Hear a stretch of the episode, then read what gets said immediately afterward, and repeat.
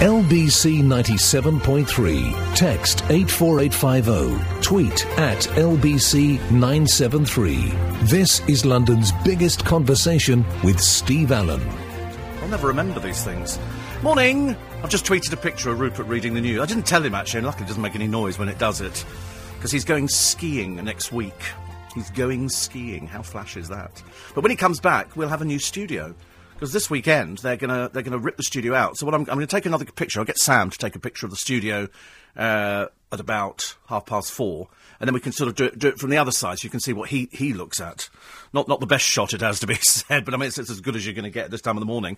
And then because next week then we'll have a brand new studio. It'll, it's being completely redone. So I'm, I'm quite excited by it because we haven't had a new studio since we moved in. So that was some years ago. Some, you know, we've had different bits of embellishment, but this is going to be all brand new. So very excited about that. Anyway, I trust you well. I was right yesterday, and I I did tweet that I was thinking of running as a tribute to the late Michael Winner. We're thinking of rerunning him on In Conversation this Sunday, and we are. So we're going to hang on to Paul McKenna. So if, you, if you're a little fatty and you want to get thin, you'll have, wait, have to wait another week for the gastric band, and it'll be Sarah Millican as well. So we've cut down the Michael Winner interview from an hour to 20 minutes. And, the, and so funny, when I say so funny, what do we talk about in this interview? He talks about doing his will. He t- we talk about all these things. We've had to take it all out, all those references to him passing on and stuff like that, because as you know, he left us on Monday. And he was he was such a he was a sweetie. I don't care what anybody says about him. Anybody who ever met him would actually tell you that what there was a lot of bluff and bravado, and there was a lot of you know ooh this toing and froing. But underneath it all, he was really lovely. So we're going to run that as a as a bit of a tribute to him this coming Sunday. Sarah Millican and then Michael Winner. So that's being that's being put together even as we speak. Uh, there will be, many of you have heard it already before, and I know you've downloaded it because it's got some really good downloads. But it's for those people who maybe haven't heard it before. So you get a chance to hear it this weekend. 84850 steve at lbc.co.uk. Uh, then there were the Joanna Lumley comments, which made the papers, which managed to get uh, the phone lines ringing for Duncan Duncan's programme overnight. I have to be honest. Uh, we've we look out the windows. I mean, I, I came in this morning. It, you look around, you think, where is a policeman when you need one? The usual bunch of drunk reprobates, young, upwardly mobile young men, probably aged about 18, 19, who were throwing themselves onto the planters outside uh, in the the road that leads into the square here. They've just spent a small fortune putting these big troughs in, which are beautifully made with hedging in, and they were throwing themselves on top of them because they were drunk. You know, and you're looking around for a policeman thinking, why can't we arrest these people and charge them with criminal damage? It just drives me insane. It's all the dr- and then we're looking at them out the window, the club from next door, and you know, and you think, is that going to be a fight over there? Is that? They're just all drunks. But again, there were the girls dressed what I call inappropriately. It it does make it difficult, as Joanna Lumley says. You know, why cannot girls go out, have a nice time? Without getting drunk, throwing up over themselves. I told you, it came into the square, when was it? Less than six weeks ago. There is a girl practically naked underneath the cash point machine, drunk out of her mind. And people walking past were just sort of looking at it, probably with pity. Unfortunately, there is the chance that somebody who maybe doesn't walk past and keep going might attack her. You don't know. You know, if somebody is that drunk, people take advantage of them. Unfortunately, even around here and in London, it happens all over the country. And the only thing I would say is, in anybody's defence, rape can never be justified in anybody. But can you imagine you come from a country where women are covered top to toe you just see nothing apart from two little eyes peering out. You don't see anything at all. So you come to London or you go to any of the cities, and there are girls walking around in practically nothing. Practically, I mean, almost naked. I should imagine if you come from a country that is very strict on its religion and you come here, you must think you've wandered into hell on earth. You know, these girls are the lowest of the low, you must be thinking, because where you come from, there are people there. And that's why we get people up in court. You get people up in court on charges of, of attacking people because they, they, they can't quite equate the fact that where they come from, people are all covered up. They come here and they're practically they're practically prostitutes. They're walking around with nothing on. Not a rant. I'm just sort of saying. I mean, we, we do. I mean, I watch them at various clubs in London. You look at what they're wearing, you think, do you really want to wear that? I don't. I don't deny anybody the right to wear what they want to. But I mean, some of them, it just it sends out the wrong messages to people. There'll be some people of limited intelligence who might be looking at them thinking, well, if that's the way they behave, they might have only seen that on, on television or in clubs where people gyrate round poles. But then that's what they do for an act, isn't it? You don't expect them to come outside and start behaving like that. But we saw drunk women outside. At one point, one of the blokes slapped her round the face. And you think, you know, it's because you're a drunk. You know, try and curb the drinking. Try and get over yourself. Anyway, leave that to one side. So, I've told you about Michael Winner, which is good news. We'll run him on Sunday for In Conversation. There will be the free podcast. I've got so many things to do today. It was going to be a fairly light day today. I was going to go out for, for breakfast with uh, with Uncle Rob, which I'm still doing, and then I was going for a nice cup of tea at the Ivy Club with my friend Jonathan Levi, and then they phoned me yesterday and said, "Listen, Jeremy Irons is in town. Do you want to do him for in conversation?" I went, "Yeah." So then immediately you have to start sending out text messages left, right, and centre to people saying, right, we now have to change the time of this. So, so the cup of tea has now has now been pushed forwards a little bit because we've got Jeremy Irons coming in at 10, which is the time I would have been sitting in the Ivy Club with Jonathan. So we're going to manage that hopefully later, provided everybody turns up on time, and you'll hear that probably uh, next week. It'll be next week on the programme. And then there's the Jordan story. Oh, no, actually, before the Jordan story, there's the ball boy story. The ball boy uh, who's this is the one from yesterday that got everybody going. I don't profess to know anything about football. All I know is a ball boy is employed, you know, if he's got a brain, to pick up the ball when it goes offside and throw it back into, the, into play again. That's what they're supposed to do. You don't roll on top of it unless you're a complete ninny. And this one's a complete ninny. But in the light of people who write obscenities on the internet, uh, he's had death threats. In fact, one of them, somebody said, this is Liam Andrew 14 who writes, I'm going to slit your throat, you little so and so. And you think to yourself, I think the police need to go round and arrest this person and find out exactly who they are. One of the here, so and so deserves to get a proper kicking. That would give them a reason to roll about. These people are quite clearly mentally sick. Anybody who writes anything like that, we know he was an idiot. We know he was a prat. We know that the whole thing was just, just ridiculous but he's now got death threats. I mean, if I was the police, I'd be investigating that one immediately, taking them into custody. Let's have them named and shamed. Let's find out exactly what little scrote writes something like that to somebody that they don't know. They know nothing about him, nothing at all. You know, is it a Chelsea fan? We don't know. You know, does Liam Andrew exist? Is he 14 years old? If so, he should be taken into youth custody. You can't write stuff like that and get away with it. You absolutely cannot. It only goes in, in keeping with everything that Jane Moore said the other day. And, uh, and a few other people who've been on the receiving end of some of these internet trolls. Get them into court, get them banged up as quick as possible. Name and shame.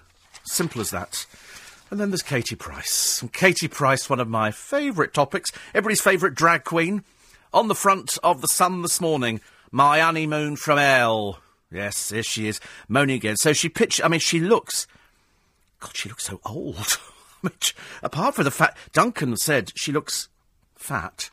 He didn't use the word fat, did he? He used something else. Can't remember what he said about her. What did he say about her? Chunky, that's right, chunky. It's another word for fat. I mean, her ridiculous breasts, her face, which is so Botox. I mean, she just looks old. I mean, I'm surprised she found anybody to marry her, but there again, you know, doesn't matter, does it really? I suppose if you think about it. Anyway, so she, she on the advice of her friend Michelle Heaton, you remember Michelle Heaton, don't you? Michelle Heaton was in a little band called, well, whatever they were called. Was it Liberty X? Thank God they disbanded. Best thing that ever happened. Anyway, Michelle Heaton has been in the news recently, but she's a friend of Kate Price. Kate Price ain't got many friends. And so she, Michelle Heaton recommended sandals. Now, sandals have come in for a bit of bad publicity over the years. When they first started, it was a resort for for couples. It was a resort that was meant to be all romantic. Although, to be honest with you, if you're loved up, why you'd want to sit in a restaurant full of other drippy-eyed people, I can't imagine. But they sort of sold it as being a romantic place. The only romance you're going to find is on a private desert island all by yourself. So, anyway, uh, and then they used to put on their adverts, you know, sandals for couples, not same-sex couples. They didn't want gay couples at sandals, a fear it might upset the clientele. And some of the countries Sandals was based at, they didn't want that kind of thing at all. Then they had to backtrack when it started going horribly wrong for them. and Sandals started saying, no, no, no, that's okay. We welcome same-sex couples. We'd rather they didn't. But anyway, if they must, they must, as long as they don't frighten the horses just before they appear in beef burgers. So, so she goes out there to Sandals. This is a woman who's got apparently 35 million quid and she goes to Sandals. You know, can't you afford anything else, dear? Is that, is that how low rent you are? That's for ordinary people like us. It's not for millionaire superstars like you, dear. But anyway, she goes out there for one of their wedding packages because, you know, she like doesn't want to do it in the papers because she did that with Pete and she's decided this one's going to be low key. Anyway, so she, she, she gets the services of a butler and she says, uh, is there a private beach where I can sunbathe? And you think, you're at Sandal. Where do you think you are? You're at Sandal. You're a package holiday, you buffoon. So anyway, so they, they the person goes, no, uh, there isn't, and said, um, and, and said, oh, well, are you somebody famous then? Are you a porn star? Of course, she was furious. But there again, you know, she has sort of sold every bit of her tatty, overused body. We had the Dane Bowers porno tape, admittedly, though you couldn't actually class her as a porn star because, you know, she just, was just really a little bit, little bit tacky and naff. And so she came back, and all she's done is slag off sandals. You know, she was upset, but you know, you get what you pay for. Ask for a private beach. I'm sorry, love, but what are all these other people here? Are you famous? We don't know who you are. You're just sort of some over made up blousy old thing who chose to get married at Sandals, you know, which has lots of lots of very successful weddings. They have lots of people who obviously go there and enjoy that kind of thing. Not for everybody, but there again, some people like cruising, some people don't.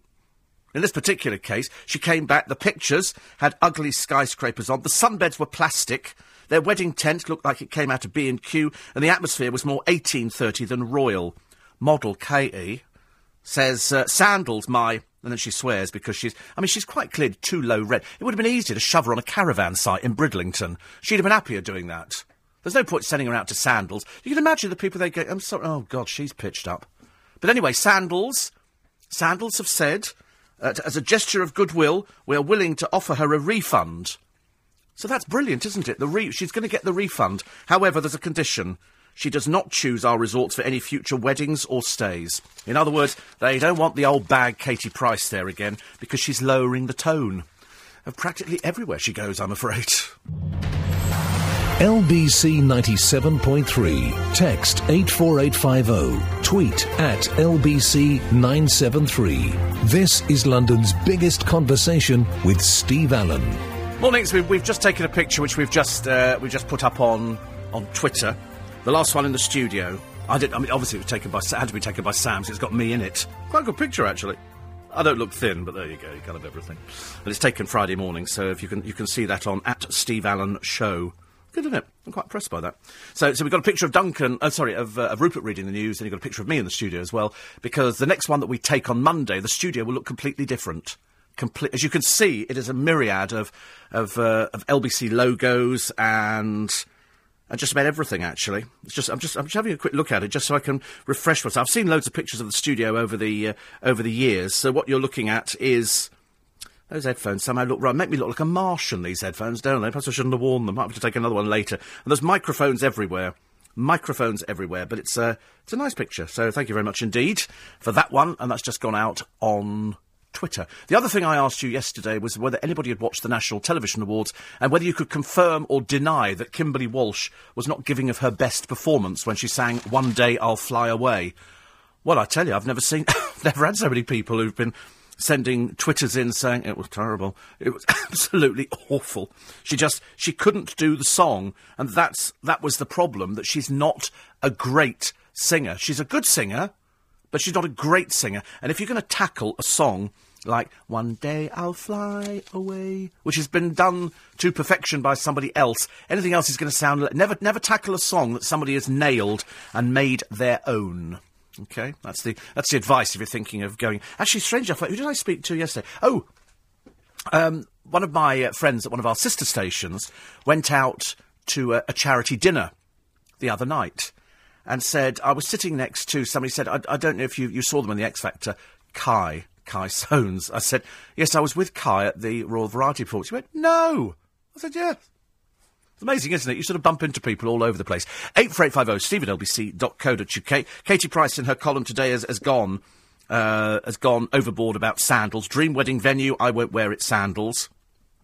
And uh, so, are you famous, Kieran? Th- I love this, this sort of exchange. Are you famous? And Kieran said yes.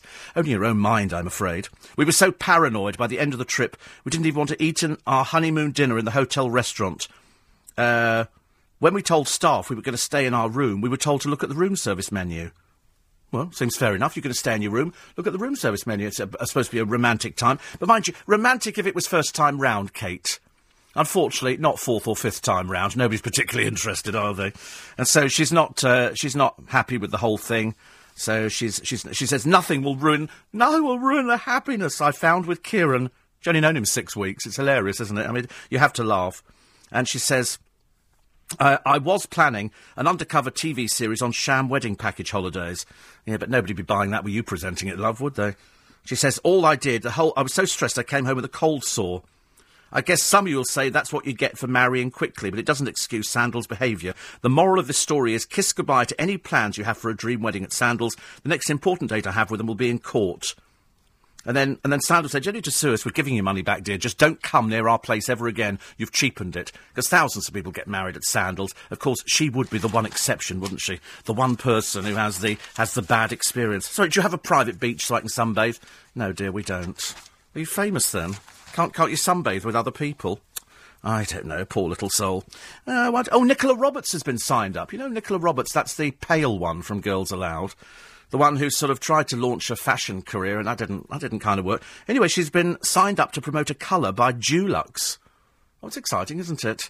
One day a dog, the next minute Nicola Roberts. So now she's promoting this colour, and it's called Indigo Night.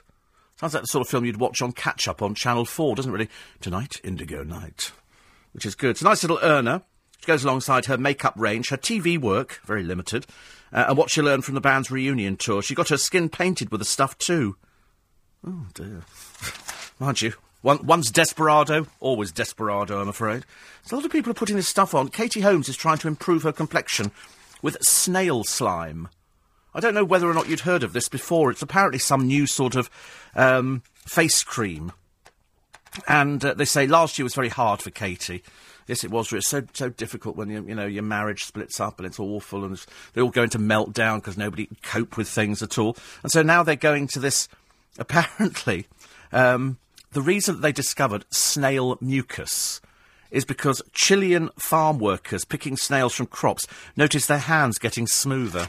Have you ever heard of such a pile of a crock of old Whatsit? Have you ever heard anything like it?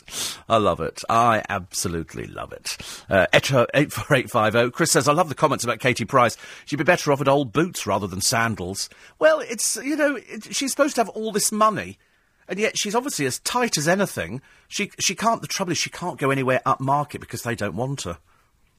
They, they, they wouldn't want her, so she's got to pick somewhere where she can go there. I mean, nobody knows who she is abroad. She's only known here. Private beach so she can sunbathe. Why don't you just stay in your room, dear? Anyway, it gave us something to moan about, so, of course, the rest of us laugh like drains, which I couldn't really care less. Couldn't really care less.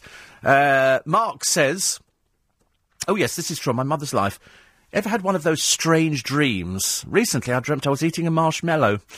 Yes, we've had the old, but you know, I mean, that is the oldest gag under the sun. I woke up, the pillow had vanished.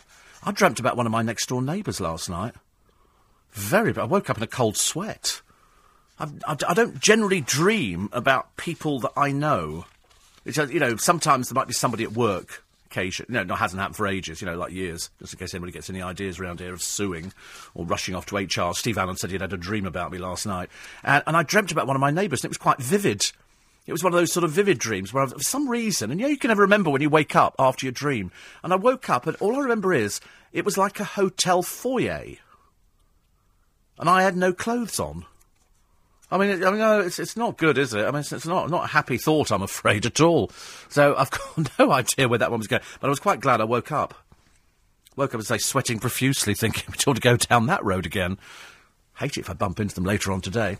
Uh, eight four eight five oh. Uh, Katie Price should get shares in my big fat gypsy wedding. It's the same kind of thing. It's the same kind of thing. Once hotels discover that it's a traveller wedding, they don't want them. They don't know how to behave. Katie Price doesn't know how to behave. You can't take her to anywhere that's class. because she doesn't understand that. She doesn't know how to behave in company. It's, she thinks everybody's against her. She wants to put the, you know, everything right. You know, people have been saying this, and nobody gives a stuff about her. I don't remember anybody ever coming up to me on the street and going, "Oh, we do worry about Katie Price's wedding." Nobody ever worries about that at all, do they? There's a lovely picture of a lowland gorilla who getting in a bit of a flap because of a swarm of butterflies. A swarm of butterflies, which is okay. Thank goodness they weren't bees or something like that.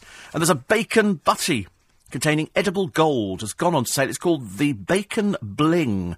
And it was created by Paul Phillips at Tangberry's Coffee House in Cheltenham. He hopes the diners will splash out as the treat is being sold in aid of Kids and Soldier, Soldiers charity. It's got seven rashers of bacon from rare breed pigs.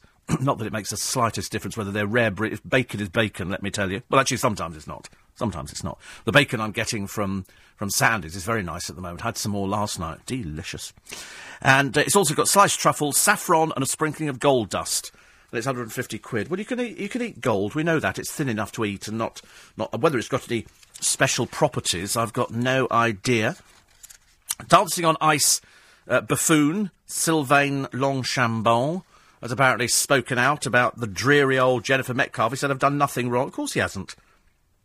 Of course he hasn't. I mean, to be honest with you, he's, he's now going out with uh, Samia, and he finished with Jennifer, and I'm not at all surprised. What a bore she turned out to be. What a dullard. You know, the moment the, the relationship finished, oh, this, oh, that, oh, oh, shut up, you silly woman. Nobody cares about you. And then she said the other day, oh, I'm not sure whether I can go to the National Television Awards. I might bump into Samia. You think, well, don't go to them then. Don't bleat on about it. Listen, somebody finishes with you because quite clearly you're rubbish and you're dull and boring. You know, get over yourself. Go find somebody else. He's found somebody quite quickly. In fact, he must have fallen out with you, because generally if you fall out with somebody, you don't pick up somebody immediately, do you? Didn't waste it, but I've discovered any of these dancers, their hormones are all over the place. Brendan Cole used to regularly be sort of flirting outrageously. I mean, it, it was okay when Brendan Cole flirted with the dancers, because that was funny. Whenever, whenever Tony Beak did it, Anton du Beke, uh, but Tony Beak, really, we know what his real name is. You know, it just looked a bit creepy, didn't it? Because many of the people he was dancing with were very old. Some of them, I'm, I'm surprised they didn't sort of actually crumble into dust before his very eyes. Uh, they're, they're, they're dropping, only briefly though, on Celebrity Juice Fearne Cotton, because I'm assuming she's taking time out to have a baby with a person she's not married to, which is great. You know, I, I love these uh, these single women. You know, very independent, fantastic. Nice to know the kid will have two names on the blooming birth certificate, so that's good. And At least she's earning a bit of money from her, her frocks, which is good news. The bad news is they're bringing in Kelly Brook. Now you remember poor old Kelly Brook, who was dropped from the Big Breakfast because she was so dumb. I mean, she was so dumb in fact, they had to change the auto cue for her. A friend of mine was working on the show. She couldn't read words on the auto cue, so she'd sit there and stumble over everything, and it became became a little bit of embarrassing. It looks great. Don't get me wrong, looks fantastic, but but there's not that's not really enough, is it? Not really enough. Nice picture of Philip Schofield and Holly Willoughby, the host of the morning, pretended to be asleep behind the sofa at the start of yesterday's show, which is great. So they did very well indeed. Do you know, so far I get so worried Eamonn Holmes hasn't been given an award. You know, by now, surely, you know, the uh, the bloke who's eaten most of the furniture could actually have been given something like biggest appetite, biggest gut, cleverest use of clothing in studios. He has everything made specially, I think. He must do, because he manages to cover the weight quite well. But when he first started, you look at him when he first started appearing on television with Princess Tippy Toes, who turned into and morphed into Anthea Turner. He was actually quite slim with hair and dark, and now he's just enormous, enormous. Uh, Hollywood star Hilary Swank will appear with Brenda Blethyn in a new drama about two women who lose their sons to malaria. Oh, there's a laugh a minute, isn't it? That'll be a comedy, I should imagine. The stuff they come up with now. Two women who lose their sons to malaria. We go, oh, that'll be great. I'll be looking forward to that. Russell Grant, our favourite astrologer, says he had a massive psychic flash during filming for Ruth Jones's comedy Stella. He has a cameo role in uh, opening a tanning, tanning salon. He says, when filming, I had a massive psychic flash. She was about to get some important work-wise in America. And lo and behold, Fox have said they're going to make a pilot of Gavin and Stacey, which is good news. Stella airs tonight at 9pm. We loved her. We thought she was great. Great, great, great. Uh, other stories from the papers still to come. Uh, everybody's saying it's a bit of a fiddle on Big Brother, I'm afraid, because it looks like Rylan's going to win. The reason is I think Channel 5 have got him lined up for a show, so that'll be seen by nobody. They've also signed up the other two boring people, the, the, the two Americans. But of course, uh, they've, they've changed the rules on Big Brother, which is what they do if they're, they're not really bothered about you. They couldn't give a stuff about you, the audience. They're more interested whether Ryland can actually come out of the house every Sunday to go and rehearse for the X Factor. I wouldn't have thought there'd be any need for rehearsal. He's quite amateurish as it is. It's 4.30.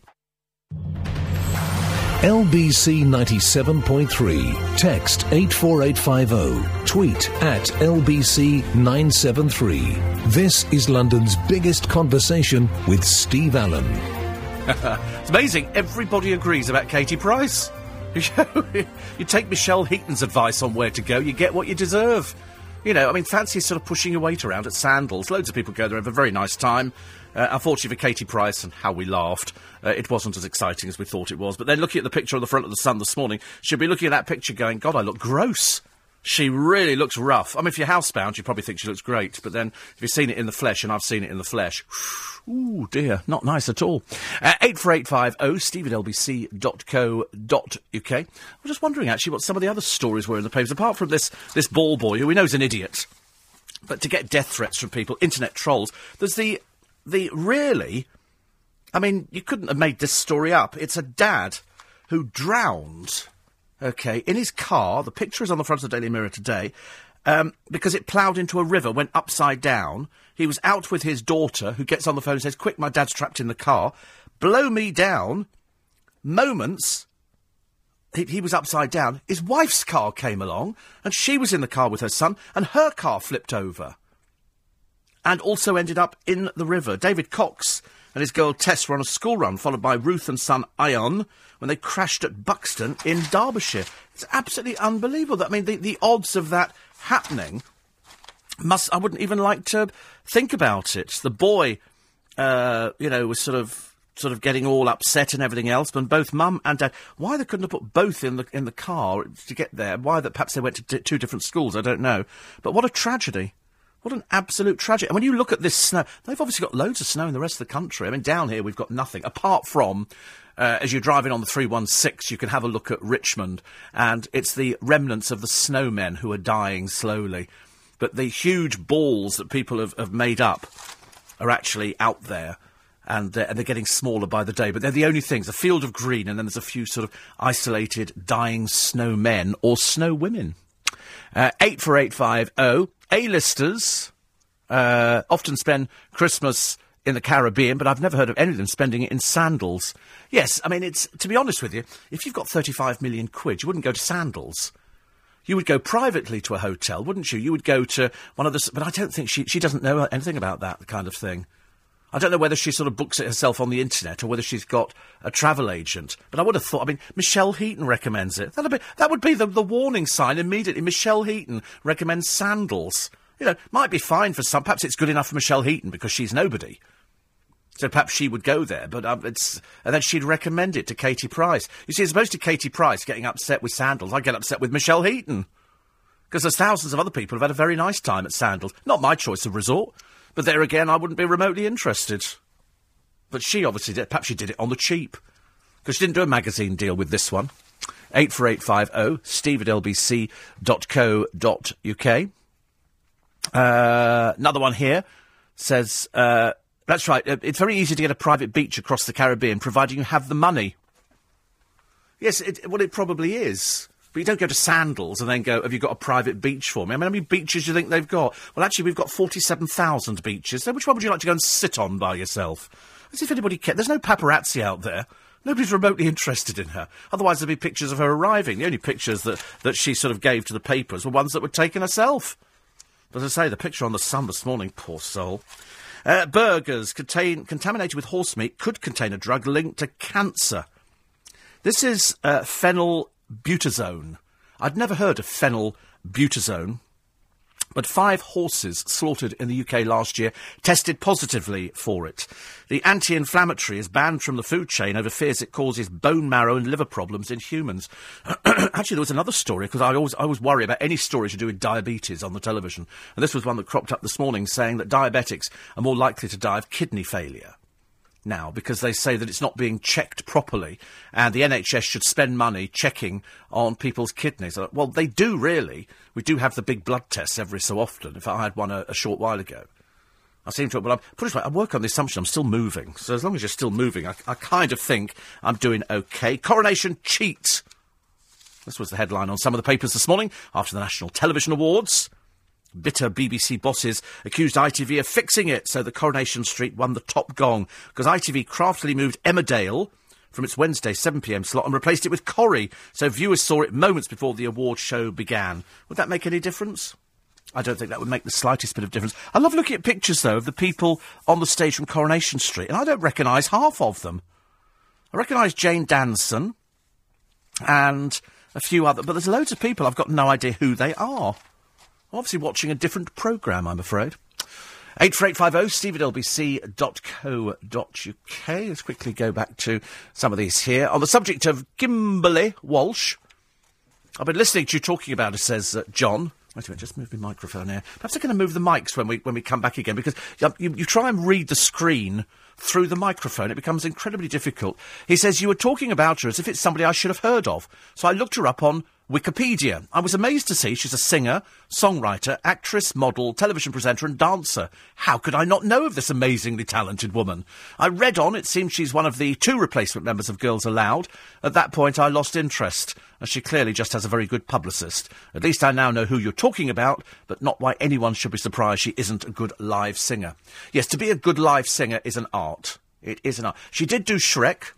She was very good in Shrek, but there again, one musical doth not make a career. Doth not make a career. Uh, many of the supermarkets near me are stocking Easter eggs, says Matthew. Oh, you're out of date, mate. We did this story four weeks ago. They had Easter eggs in before Christmas. So obviously your your your stock is a little bit late. They were moving them in four weeks ago. The Easter eggs are in. I've got a boot full of them. A boot full of them. Uh, here's one from uh, Paul. He says, like you, Steve, I think it seems, as the Katie Price legend goes on, she develops more and more testosterone and less and less estrogen and becomes more a nasty piece of work. Yes, she can keep all her earnings, but at a 98% rate of tax. Yes, I mean, it's, it's, she's got all this money. People constantly, you'll always get a couple of Katie Price supporters. They, they're, they're generally of limited intelligence. They say, love Kate Price.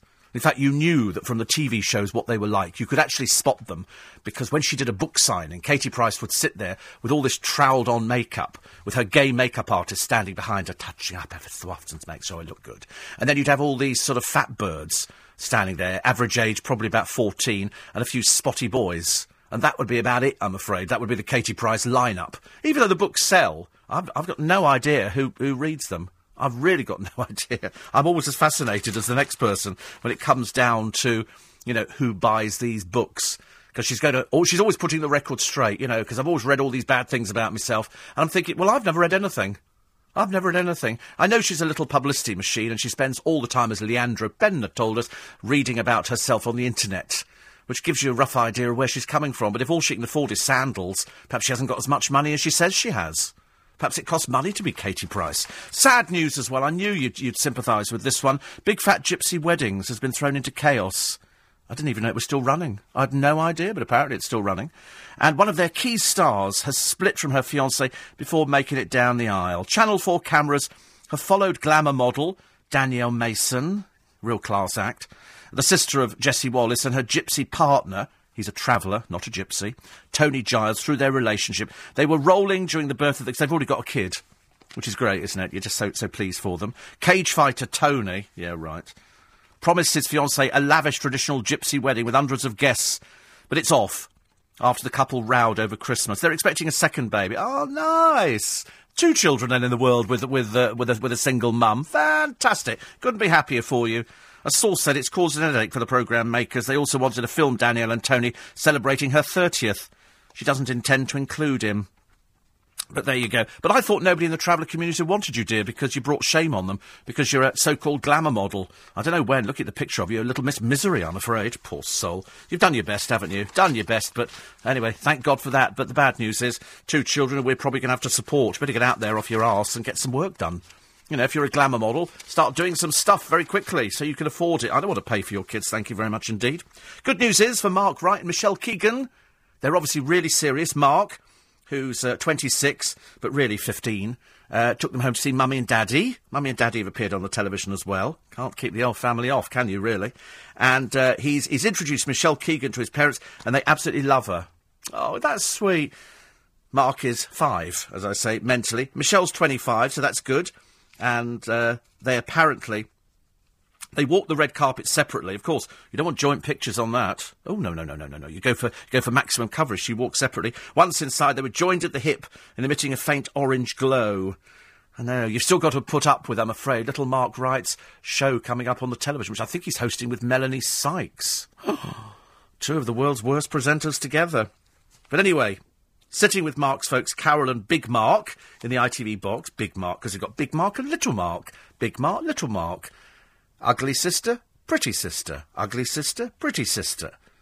Ugly sister with naff boyfriend, Ricky Rayment, who looks slightly as if he's eaten too many pies. But there you go, that's the best you can get down there. And apparently Michelle Keegan is now hoping to take Mark up to Manchester to meet her parents. Oh, that'll be nice, won't it? Apparently, and after his fiery relationship with Lauren Goodger, Mark's clan all approve of his new squeeze. His big sis, Jessica, she's 27, his big sis. Who wrote this drivel? Says, I've met Michelle, and she seems like real nice. I think she's a lovely girl. James Arge Argent joked, I'm definitely on the pool tonight. I'm aiming to crack on to Michelle Keegan. You couldn't pull the fat bird in the series. I wouldn't worry about pulling Michelle Keegan, mate. Nobody's interested in Mr. Teeny Tiny, are they? Not so good. Tax dodgers are going to be caught up. There's all these adverts that are being run. I don't know who it's aimed at. Hope it's not me. It's people who, who don't pay their, their full tax. Luckily, I do pay my full tax. But they're now chasing after Starbucks and they're going after all sorts of people who fiddle their taxes.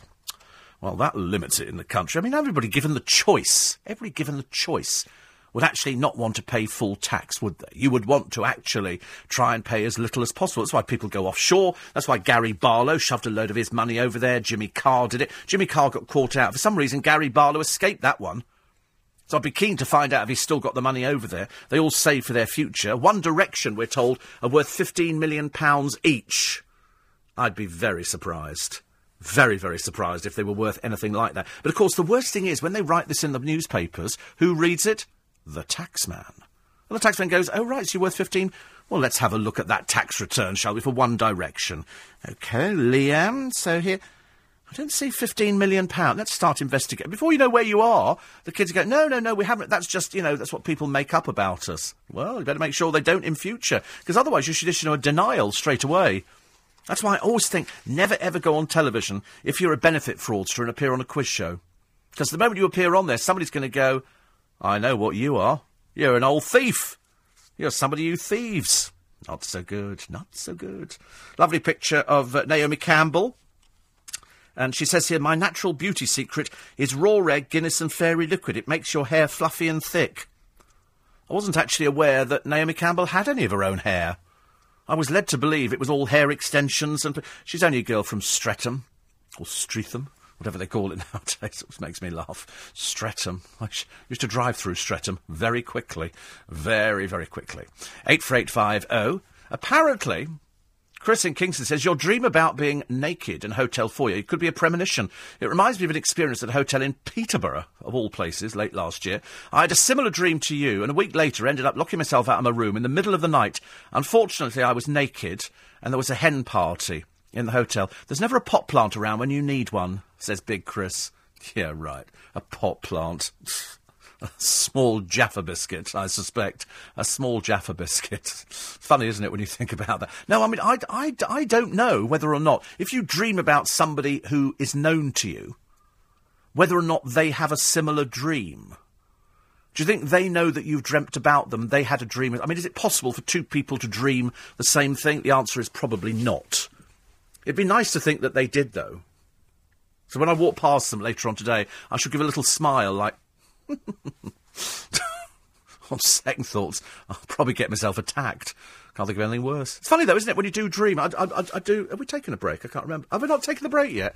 God, I'm rambling away this morning. I'm now worried about dreams. I shouldn't be. It's Friday. It's pay. Oh, it's payday. Oh, I knew there was something to be grateful for. LBC 97.3, London's biggest conversation with Steve Allen. Morning, welcome to Friday. Uh, the reason we're excited today is because it's payday. You've waited long enough. The bills of. I've got bills going out. Oh, dear, dreadful. The accountant's bill, sorting out the tax. I've got VAT due. Very shortly, it's going to be. Uh, what was the other thing we've got? Car insurance. I mean, I, I don't mind the car tax because that, that's not that's not a big big sort of headache. The car car insurance though is a bit of a headache. The VAT is a bit of a headache, and the accountant's bill's a bit of a headache. All comes at the same time, doesn't it? Just when you think, oh, that's nice, perhaps we can save some money this month. No, no chance at all. And you'll be the same. You'll have bills sitting. Oh, I've got to do another bill as well today. I forgot to pay my FedEx bill. Luckily, it's only fifteen quid, so that's not so so big and, and an immediate problem. But I will I will have to get round to doing it. Interestingly enough, uh, it's it's the month where all your bills come in at the same time. Everything comes in. There'll be a you know there'll be a phone bill, there'll be an electricity bill, a gas bill, and you've most people don't plan for it. I was talking to somebody the other day who did save up. Save up for their car insurance and put it to one side. I think he put a thousand pounds to one side and it came in about 600 quid. So he was 400 up on the deal which was good news. Rosemary sent me in some lovely pictures of the snow. I got some great. We got some great snow. Oh, that's good, isn't it? What is it?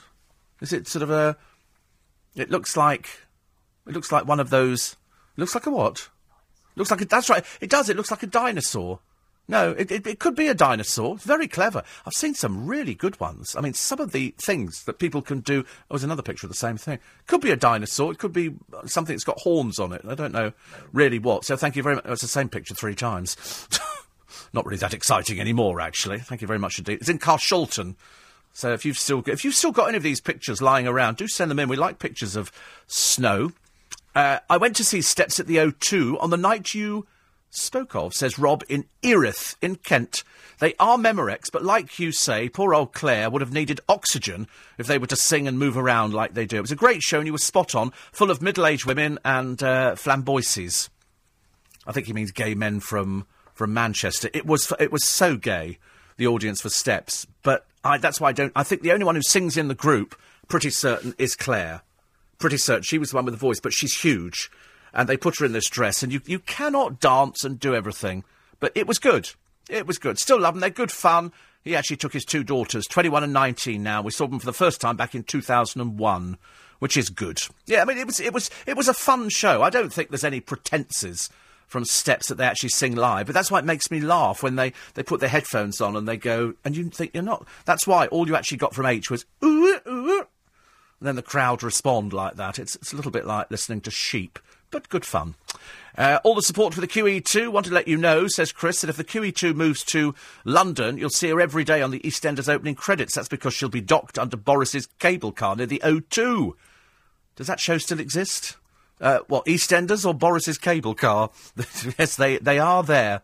They are there. Just to let your listeners know that the London team have promised not to give up on their plans, despite the recent news that the ship is going to Asia.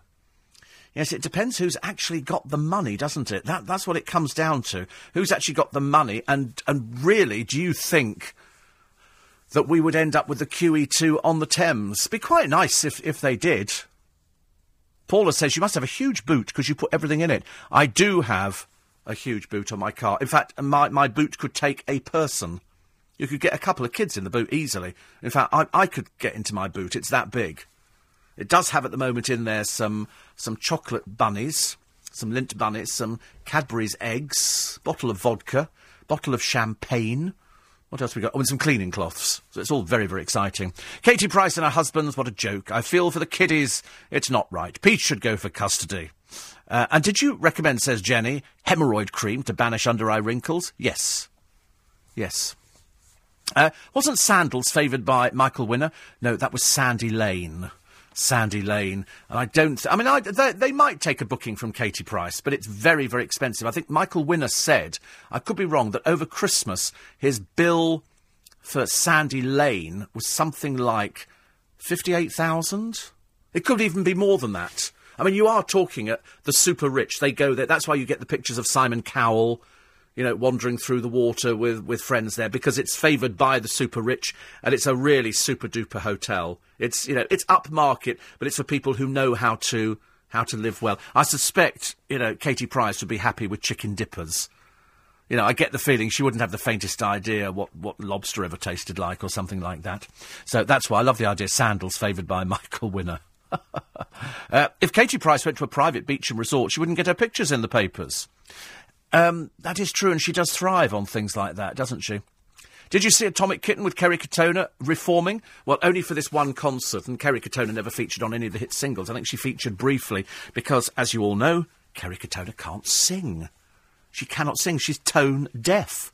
She's absolutely tone. She never could sing. They were just a put together group. Now, of course, she's so past everything. She has to make a living by, well, just flogging every aspect of herself. That's by doing. I did see this advert the other day where she's trying to get people who are poor to take out huge loans. And that, of course, is not the way forward. That is not the thing that, that you do. This could clear up a long running dispute at five to five in the morning. It turns out that man flu is not a myth. For years, Men have been ridiculed by the opposite sex for acting like big babies when the slightest sniffle strikes as if it were a near death experience. But now a female expert, Dr. Amanda Ellison, is arguing that men really do suffer more than women when it comes to coughs and go, oh, go anywhere, I've got cold. Oh, come on, grow up. I can't, uh, I, I can't go out anywhere. I'm really, really ill, really ill. And it's true. It's not a myth, ladies. Men do suffer from man flu. It's just that we like to moan about it a bit more than everybody else. You know, women just get on with it. They sit there with a handkerchief and they just they just go out there and, and do things. Men have more temperature receptors than women, so they feel rougher. And boy, do they milk it. The only thing I would always suggest, if you have a cold, you know, and you get that cold, you get the runny nose, don't use tissues. Don't ever use tissues. Only ever use a handkerchief. And you know why you should never ever use tissues? Because it dries on your nose, and that's when you get that horrible flaky, and it looks like all your skin's peeling off. It's because all it does, it just sort of pushes all the moisture back into your nose again. It's not good. Always, always use a material handkerchief. I nearly bought two the other day. I like Marks and Spencer's hankies. I get through a lot of hankies. I didn't used to carry hankies with me, but now I carry them all the time. All the time, generally two. And I quite like, I don't like plain hankies. I like hankies with patterns and stuff like that which is good. And then I, I, and I, I, forgot to buy them in Marks and Spencer's yesterday. I bought a pair of shoes, bought some socks, and let's just call them some undergarments. And and then I, and I, I ended up in John Lewis, and they had hankies. They had plain ones, plain white ones in a box, but they had two checkerboard ones. Oh, that's quite nice. So I picked them up. I was going to take them to checkout. Turned it over. Twelve quid for two bits of crappy material. I was furious. So I put them back down again. I, I remonstrated with myself. I remonstrated with myself about, uh, you know, actually, I can't believe that anybody seriously would spend 12 quid on two bits of material. If you, you could actually go out for 12 quid, you could buy probably a metre or a few metres of material. If you've got a sewing machine, make them yourself. Ridiculous. Uh, Other stories in the papers today. Trying to find uh, a man who left a, a, pig's head at a Muslim community centre pleaded guilty to a racially motivated attack. This is Liam Ferrer, 24, turned up in court hiding his face. Don't worry, they'll find you. You'll be pictured in all the in all the Sunday papers. And there's a plant. I don't know if you remember years ago, a, a very popular plant to have around the house were bottle plants. And you would have a big glass bottle and and and inside would be various plants, and they would just keep growing and he's got one here, 53 year, 40 years without watering. You don't need to water it.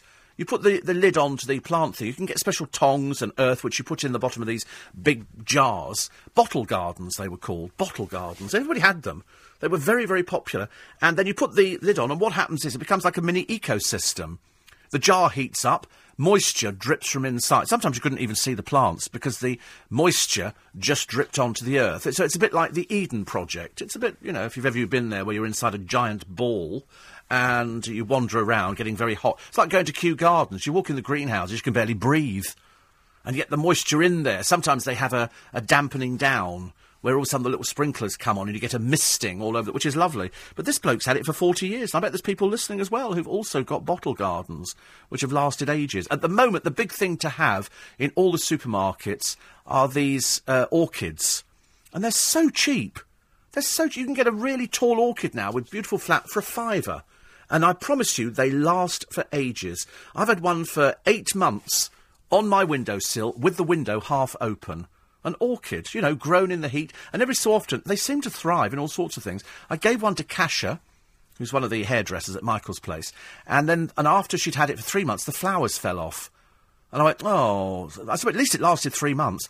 Anyway, blow me down. Within two weeks, it had budded, and the other day, two new flowers came out. I've never heard of them reflowering. We're thinking of opening a, a special market garden for them. How excited are we? Look at that. Payday, orchids coming into flower, and Katie Price moaning about sandals. I mean, it doesn't, it doesn't get any better than that, does it? Anything that makes Little Miss Misery even more miserable, the happier we are. Which means, because it's Friday, we have to take the news at five o'clock. I'll give you the weather rundown in a moment. To take more of your texts and emails, 84850 steve at lbc.co.uk. No more jokes about horse burgers, please. We've heard every single one of them about four times. But there's more from the uh, papers, and then uh, more from In Conversation. This week we're going to rerun the interview I did with Michael Winner ran for an hour. We've, we've cut it down. We've left his best bits in it's a, as a tribute to the late great filmmaker, and that'll be run this Sunday on LBC 97.3. News at 5, though, is coming up next. LBC 97.3. Text 84850. Tweet at LBC 973. This is London's biggest conversation with Steve Allen after I tweeted the picture of the LBC studio, and uh, you can quite clearly see how many times the name LBC 97.3 because it's on every microphone twice. So there's one, two, three, four, five, six microphones in it, six microphones in here. So that's 12 times. Then it's on the blind twice that I can see, so that's 13, 14, 15, 16, 17, 18, 19, 20, 21, 22, 23, 24, 25, 26, 27, 20, 28 times it says LBC in the studio. I'll find it somewhere else in a moment. I can tell. I'm going to. So 28 times in the studio. And somebody said, "Do you think they want you to remember where you are?" we did. We did have a presenter some years ago who couldn't remember the LBC frequency and had to write it down. Had to write it down, which wasn't so clever. So uh, the answer is yes. They do want me to remember that I'm at uh, LBC. And uh, Mary says, it's the signage in case you forget where you are. oh, you have to laugh, don't you? Really, because I'm quite, I'm quite good about. It. I think the studios look lovely. I think the studios look lovely, but they're going to look completely different next week. Next week, they they start today. It'll be all ripped out, and they're going to put a brand new studio in, which I, I mean I can't wait for. I love things. It doesn't happen very often where they actually do it while you're actually working, and so they're going to be doing it over this weekend, and then I'll be the first person to use it on Monday. Duncan will, of course, will be in the control room, which is which is separate. It's a separate separate country, I think, sometimes, and he'll be in there. So I'll be the first one in the studio. Can't wait, can't wait. Now, the one thing that got people going overnight on LBC ninety seven point three was when Duncan Barkes was talking about what uh, Joanna Lumley, who's just been given an award for being just a wonderful human being at the National Television Awards, who played Patsy pay Patsy Stone, of course, in Absolutely Fabulous. And her advice for girls is don't look trashy, get drunk, or stagger about at midnight. Now, this is a character, of course, that Joanna Lumley made famous. I mean, Patsy was famous as a drunk, uh, a drug taking, debauched, past her sell by date ex model. And she says, I promise you it's better to look after yourself properly, which means behave properly, be polite, be on time, dress. For I don't mean dully. Don't be sick in the gutter at midnight in a silly dress with no money to get a taxi home because somebody will take advantage of you. Either they'll rape you or they'll knock you on the head and they'll rob you. Don't look like trash. Don't be sick down your front. Don't break your heels and stagger about in the wrong clothes. And this, this got people going because it's absolutely right. The one thing you see, and we see it on the television, we see it on the reality programmes, you see it on Geordie Shore, you see it on The Only Way is Essex, you see it on just about every one of them, is badly behaved women. Trash. Badly behaved, trashy women. Most of the cast of The Only Way is Essex, the female, are trash. They behave badly, their language is appalling, they, they dress like little tarts. They go out to places. It's just bad behaviour. We see it every day here in Leicester Square. every day. It's a shame. You know, I wish I, I did look around this morning. I said earlier, I, I did look around, and I thought, where's a policeman? Where's a copper when there's people falling into the flower beds, urinating all over the place? They should be arrested. There should be a holding cell. You're all going in there at night because you urinated in, in public in a flower bed. It is illegal. And this is men and women. Doesn't seem to, to, to, differentiate. So she is quite right, although it's ironic that the character that she became most famous for, if ever you ask what is Joanna Lumley famous for, it's Patsy Stone in Ab Fab or it's Purdy in The Avengers. Either way, uh, people people like her a lot. All the Brits have been told to leave the Libyan city of Benghazi yesterday because of specific intelligence of a specific and imminent threat to Westerners. In other words, get out as fast as you possibly can. I've had some of my orchids for five years. They flower regularly. Just cut them back, spray them with water once a week, says Karen. I know, I was absolutely amazed.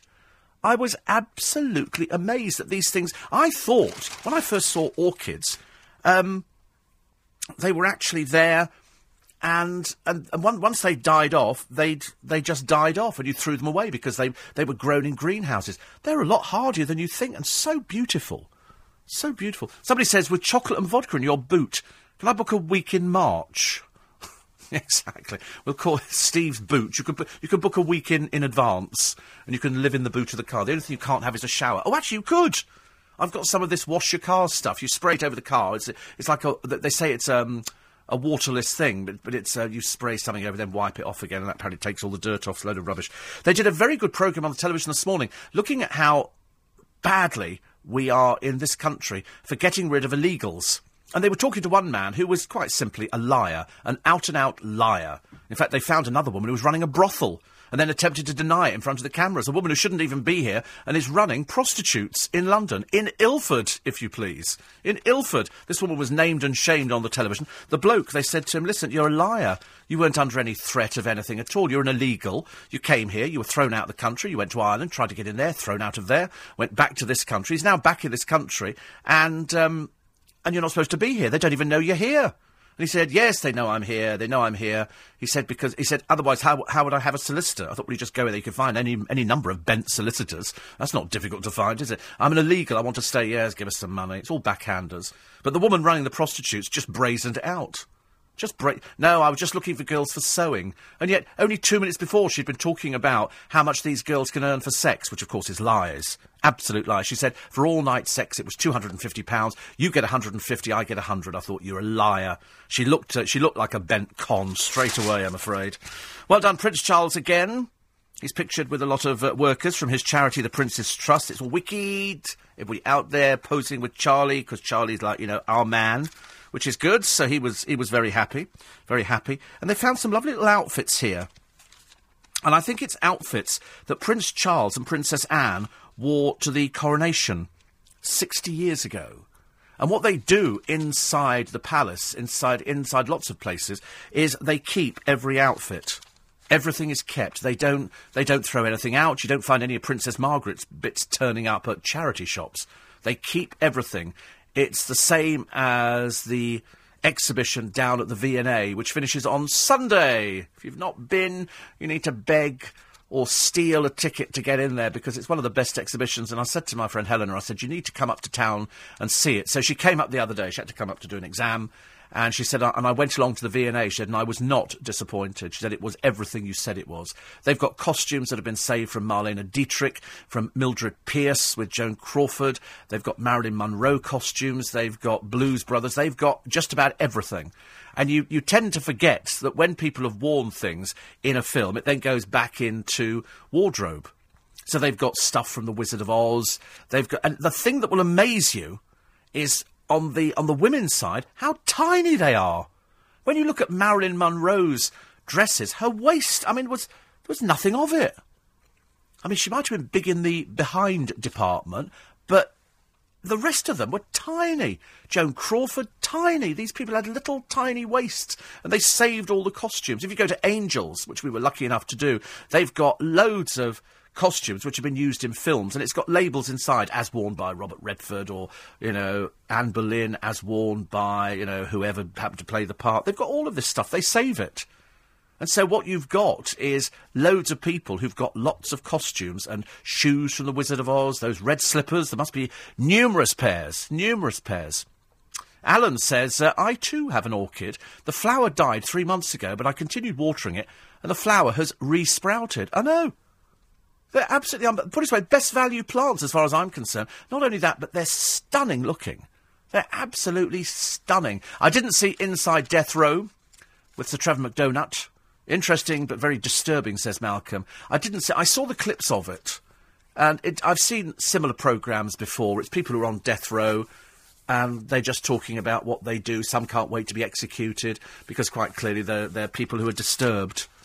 I mean, I, I didn't see it because I, am just not interested in seeing that kind of thing. They are people who've been convicted by courts and have been sentenced to death. Whether they actually get round to all of them, I don't know. I don't know. Uh, more on chaps fighting fighting temperatures and people saying, listen, it really is serious. When a man gets a cold, then he really gets a cold and moans about it. And when we go, pull yourself together for goodness sake, it's not good enough, you know, you can do this. But we do suffer worse. We do suffer more because we've got different different things that make up our psyche, and that's why we suffer. So when we go, oh, really awful. There was an advert on the television. You're right, Malcolm. And uh, his mum oh, bum, oh. She go, of course you can, Malcolm. And she was flogging some tablets. I love all these tablets. Uh, 84850 steve at lbc.co.uk on the subject of hankies. Do you wash your hankies, says Martin from Port Talbot, or throw them away like your socks? I do wash them, but on the other hand, I do sometimes throw them away. When they start looking less like a hanky and more like something you'd clean the car with, then yes, I do throw them away because they're not they're not very. I think you can get you can probably go to Primark and get like 24 hankies for a fiver or something stupid. But I, I think it's better than people sitting on the train sneezing and wheezing all over people and using tissues. tissues are not very good unless they're the medicated ones that are slightly damp. That way it's better because otherwise you end up with oh, horrible nose and it's just just not nice. A handkerchief will do so much better for you, but nobody buys them anymore. I'm the only ones. I'm the only one. Richard Littlejohn today, just when he starts getting lazy on his column, he does what is is almost like a, a script, and he's doing this here for Fawlty Towers. Now we know the BBC have censored it and they've taken bits out because it's deemed to be racist and offensive. In the same way, in the Dam Busters, they actually took out the name of the dog. So you could see him mouthing the name of the dog, but they put another word in. I can't remember what they call the dog now, but it was it was deemed as being too offensive for people. You'd have to rewrite history. I was thinking the other day when somebody was complaining bitterly. They were in the papers because they'd downloaded images of naked people, and it was deemed to be offensive. They they were just naked images of people and I think it went to court, and the judge uh, ended up having to rule uh, in favour of this man having these images because he said just having images of naked people doesn't actually constitute anything because you can go to any art gallery. In fact, at the V&A, I lost count of the amount of, you know, men's nether regions that were on display. display on every piece of Roman architecture, on every Roman statue, there is sort of you know things that aren't covered up and it's all there, and nobody thinks anything about it. We just go, oh, it's, a, it's another naked statue. You go to Rome, it's just full of naked statues of, of, of mainly, it has to be said, men. Mainly male naked statues. I don't know why the Romans appear to be obsessed with that kind of thing. But you, I mean, if they actually banned naked things, you'd have to close down every art gallery and museum in the country. It, it, you really would. It, it would be absolutely hilarious. I always thought it was hilarious anyway. The idea that you can that you can actually have art galleries with naked people in, and then you can have other things as well where it isn't. Uh, I wish all I needed was a Jaffa cake. It may have made escape easier. This is poor Chris in Kingston, who had the dream that he woke up naked in a foyer and, was, and there was a hen party there and there wasn't a pot plant to hide behind. So I said just a Jaffa cake, really, because it, I was having a dream about one of my neighbours and it was quite frightening. I, I told the producer about this. He thinks possibly it's a court case, but anyway. And I, I sort of worried about the fact that if you dream about somebody and it's real, as opposed to something made up when you do dream, and some people dream quite a lot. If you want to dream before you go to bed, you can make yourself dream quite easily. Just eat something before you go to bed, and you will dream. If you want a vivid dream, cheese always works. Uh, I had before I went to bed last night. I had some, I had some toast. I think. Did I have some toast? Can't remember I or I had a yogurt, whatever it was. It made me dream, and I did worry about the fact that people might might be aware of, of the dreaming, if. Uh, if you if, if sort of if, if you dream about somebody, do they know that you're dreaming at the same time? Right, quick time check for you. It's quarter past five. LBC 97.3, London's biggest conversation with Steve Allen. Morning, 18. No, it's not. It's 19 minutes past five. It's, uh, James says, driving around with excess weight in your boot is costing you extra cash in super unleaded. As if I, do I think I worry about that? What, a bottle of vodka and some chocolate eggs? I don't think it's going to be classed as excess weight in the boot. I've got a tyre that weighs three quarters of a ton. Martin says, sorry, but handkerchiefs are disgusting and full of germs. Use tissues. If you can catch it, bin it, kill it. Lovely. Yeah, no, I'm sorry, I'm a hanky person. I, I tell you the one thing you shouldn't ever use, though. You should never use tea towels for drying things, because tea towels, once you've dried a plate, they're full of germs. The best way to actually dry plates off is to put them on a plate rack. I've got a, a, one of those wooden plate rack things on the draining board. So you wash the plate, you put it in there, and it dries naturally. Tea towel. I used to love tea towels years ago. If you couldn't move, every time you went to another place on holiday, you'd buy a tea towel, wouldn't you? We've been to Billericay. You know, exciting things like that. Or, you know, Penzance, God's own. I used to have tea towels all over the place, and if you're very lucky, you could buy a frame to hang them up in the kitchen. People had frames to hang tea towels. I myself hung. I don't know why. Now I've just got a kitchen clock and a few other bits and a picture of me. I'm afraid, which is a bit sad, isn't it? A little bit sad.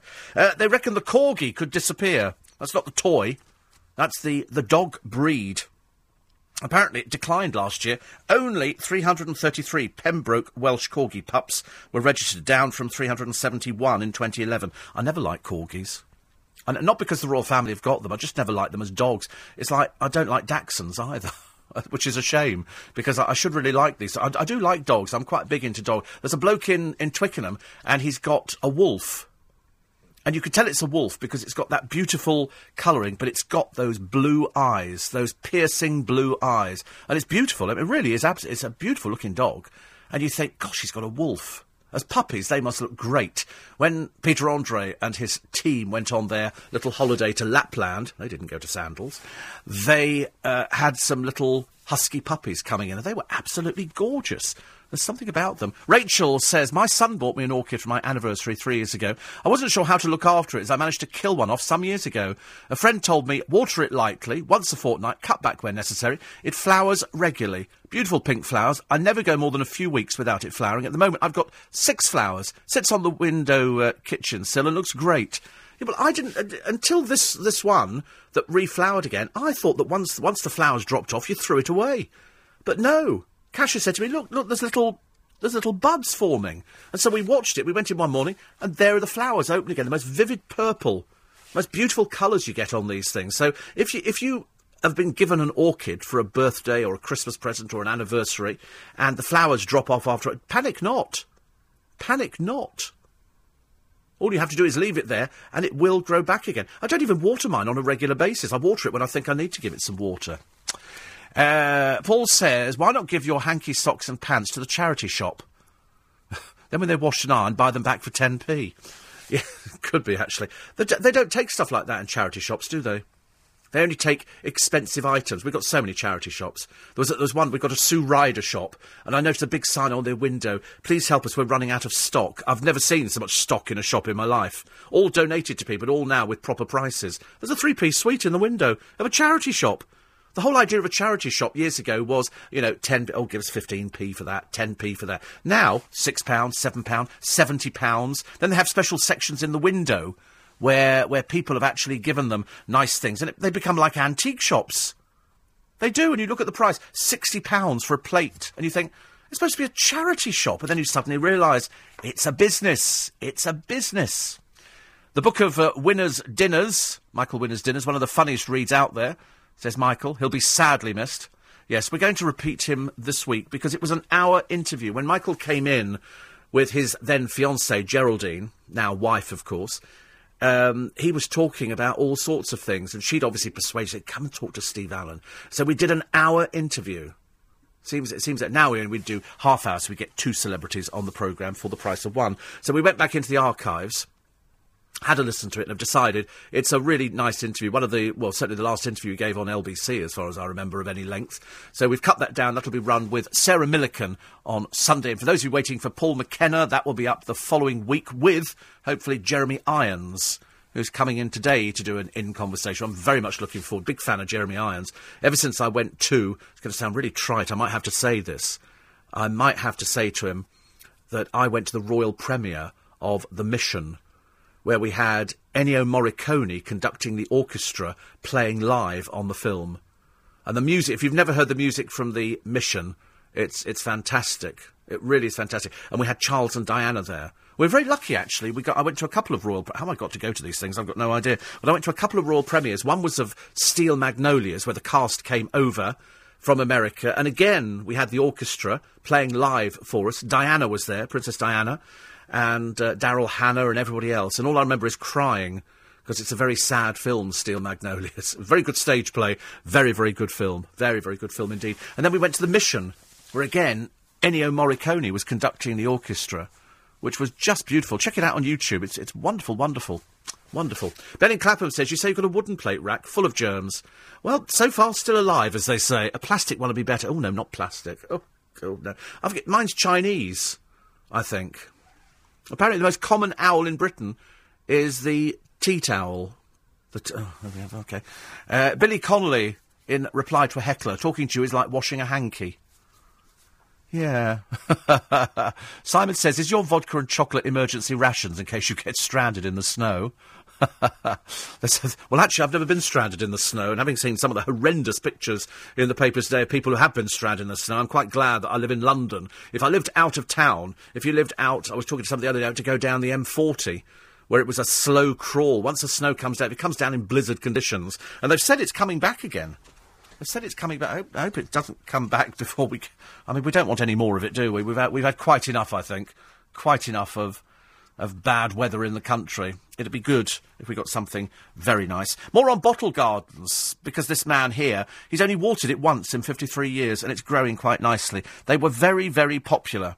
Bottle garden. You can go into a lot of the garden centres, I think, like B&Q, and you can buy the actual bottles, and then you buy some earth, you put it in the bottom, and you get a pair of tongs, look a bit like laundry tongs, and you put little plants in there, and then you put the lid on and just leave it and it, it does it all by itself which is quite good. Well done to the uh, villagers campaigning against an illegal traveller site. They put down gypsy, but they're not. They're not gypsies. These are travellers. We have to differentiate between the two. You get you get gypsies, Romany gypsies, and then you get these people who are the Irish travellers. They're completely different, believe you me. And these villagers didn't want them there uh, because the uh, the travellers bought an eight-acre paddock for hundred thousand pounds in uh, uh, Meriden, uh, Meriden in the West Midlands, but they were stopped from laying hardcore when the villagers formed a human chain to stop their diggers coming in. Because what they were doing is they were doing it over the weekend. They would come in, lay down the hardcore, put in the things, put in the stand, and connect themselves up to the mains. How they ever managed that, I've got no idea. And then it would be open, and so the villagers went, no, no, no. They've now done a thousand days. The High Court has given the travellers until March the 31st to leave, but the villagers are taking no chances. They've been out there every single day, come rain, come shine, come minus five degrees. Yesterday they marked their 1,000th day milestone with a warming curry. Nothing nicer than eating a curry out in the cold weather. There used to be a place, there still is a place actually in Earl's Court, where if we'd been out on the town in London, we would call back into Earl's Court at about one in the morning, and they would do you in one, one container rice with curry over the top of it, and you'd stand outside in the freezing cold. Oh, it was delicious. You can't beat, you know, hot curry, you know, on a really, really cold evening. There's something about it. Here she is. It's Julie Christie, the Oscar winning actress. She's pictured in all the papers today. She is now 71. She doesn't look it. Burger King's cover up over the horse meat fears. They've been accused of covering up their involvement last week when details of the illegal contamination of burgers emerged, the chain insisted their products were not involved and so would not be withdrawn. They've now admitted they've secretly removed thousands of burgers from sale over the weekend as a precautionary measure. They were buying from the same place, it turns out. So, uh, what people have said here is that the, uh, the approach by Burger King has been very shabby. But do you think students worry about it? You can eat horse meat. It just depends. You don't know what else is in this in the, these burgers. So they, they've now removed them, and they said there was no evidence their products contained horse meat, but presumably, as some sort of precaution, they've decided to take them all off sale. Uh, Branson's Ego Island, how the Virgin boss uses his private paradise to lure the rich and famous. Well, he's ended up with people like Sarah Ferguson and Beatrice and Eugenie. Hardly influential people as far as I'm concerned. He's also taken on Ronnie and Sally Wood, Mick Jagger, David Hasselhoff, and Haley Roberts, but I mean, she's a shop girl, so it makes no difference. Geena Davis, Kevin Costner, Harry Styles. They've all stayed there. Ruby Wax, George Michael. They all go to Necker Island, and it's the right place. And then Kofi Annan, Nelson Mandela, Archbishop Desmond Tutu, Mary Robinson, Jimmy Carter, Larry Page, who's the co-founder of Google, worth about 12 billion. You think he'd afford to buy his own island, wouldn't you, really? Tony Blair has been there. Pictured actually in the paper today wearing a pair of rather unfetching floral shorts. Oh dear, not a good look. Jim Clark, the former Stanford University professor of computer science who founded Netscape. All been to Necker Island.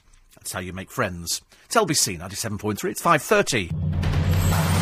LBC 97.3. Text 84850. Tweet at LBC 973.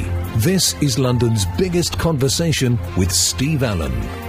Morning, Friday. Payday. Because it's the final Friday. I'm assuming it's the final Friday in the month, which means that finally, after all that money you spent over Christmas, you can finally get some money to start paying back all those uh, all those debts. 84850 steve at lbc.co.uk. Uh, I didn't hear Katie Price on your list of people being invited to Richard Branson's private island. No, I, d- I mean, perhaps she went, you know, under another name.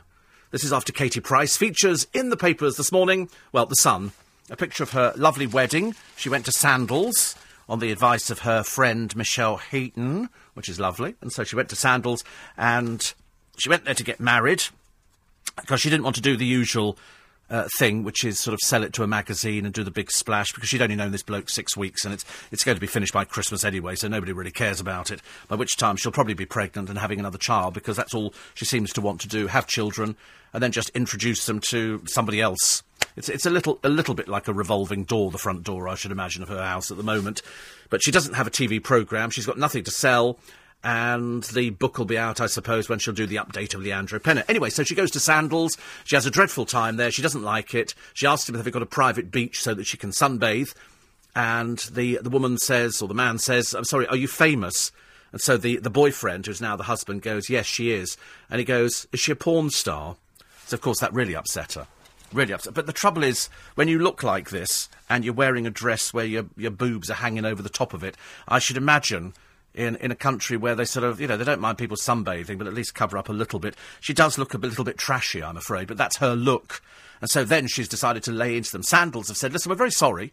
Lots of people come to Sandals, they have a lovely time, they go there. If, if you want to go to that kind of place, that, that's your sort of holiday, then great, go. They do do the weddings on the beach. She said it looked like a B&Q shelter. It was this, I mean, she'd know, I should imagine, because she's probably got one at home herself. That's what, I mean, I wouldn't know what these things look like anyway. So she goes and she complains, and Sandals have said, listen, I tell you what, we'll hold our hands up. Terribly sorry about that. Have your money back, but on the proviso that you don't ever come to Sandals ever again. We don't want to see you again. They quite clearly didn't enjoy their experience of her either. But there again, not many people do, I'm afraid. So here she is, and in her column today, she's laid into them something chronic, all because she didn't have a good time and because they probably didn't bend over backwards to her and treat her like the goddess which she thinks she is. But the picture on the front, she won't be at all happy. It goes to prove how airbrushed. I mean, either somebody has airbrushed bags under her eyes. when I say airbrushed, airbrush them in. Steve, lovely show, but as usual, Naomi Campbell does have her own hair. She paid for that heap on her head, therefore it's hers like Tina Turner and other people as well. Yes, it's uh, because didn't they have a picture of poor Naomi Campbell in one of the papers where it showed that all the hair was falling out and it was exposing. The worst I ever saw was going round Harrods. And there was a girl in the pet department, and her hair extensions at the back were just clipped in, but because the wind had blown them, you could see these little these little bands of things which which had been clipped in. Looked quite dreadful. Uh, on the Express today. So, uh, now, what, let's see if we've, we've actually broken with, with tradition. Oh, we have. We've broken with tradition. Normally, the front story on the Express is either Princess Diana, conspiracy theory, bad weather, or a medical breakthrough. Today, the EU accused of behaving like a spoilt child after threatening the UK with fines of £250,000 a day to failing to implement new rules. Pudsey has got a, a, new deal, which we told you about the other day. He's going to be starring in his own feel good film. But these dancing dogs turn out to be two a penny now. Even though I believe they're actually trying to make him dance Gangnam style. And so here he is in the paper. Well, she's dancing Gangnam style. The dog is doing exactly the same as it does before. It's just jumping up and down on its back legs, which goes on a lot. Simon's wearing spectacles. Simon Cowell. And people who get up, wait for this. This is rubbish. This has got to be rubbish. People who get up early lose weight. I don't think so. I don't think so. People who exercise before breakfast can burn up to 20% more fat than those who go to the gym at lunchtime, scientists have found. I think scientists are sitting there working there. Who cares? I've said before, there are some people who are fat and some people who are thin. There are some people who are spotty and there are some people who aren't. There are some people who can grow hair on a billiard ball and some people who are bald as a coot. Everybody's different. Everybody's different. It makes no difference. If you're fat, you're fat. If you're thin, you're thin. You know, fat people always tell you, listen, I only ate a little thing here. I didn't, you know, I didn't have much there, and yet I'm still putting on weight. And other people will say, if they're really thin, I ate three curries the other day, Chinese takeaway. I eat chocolate all the time. I used to work with a woman in a department store years and years ago called Miss Plum.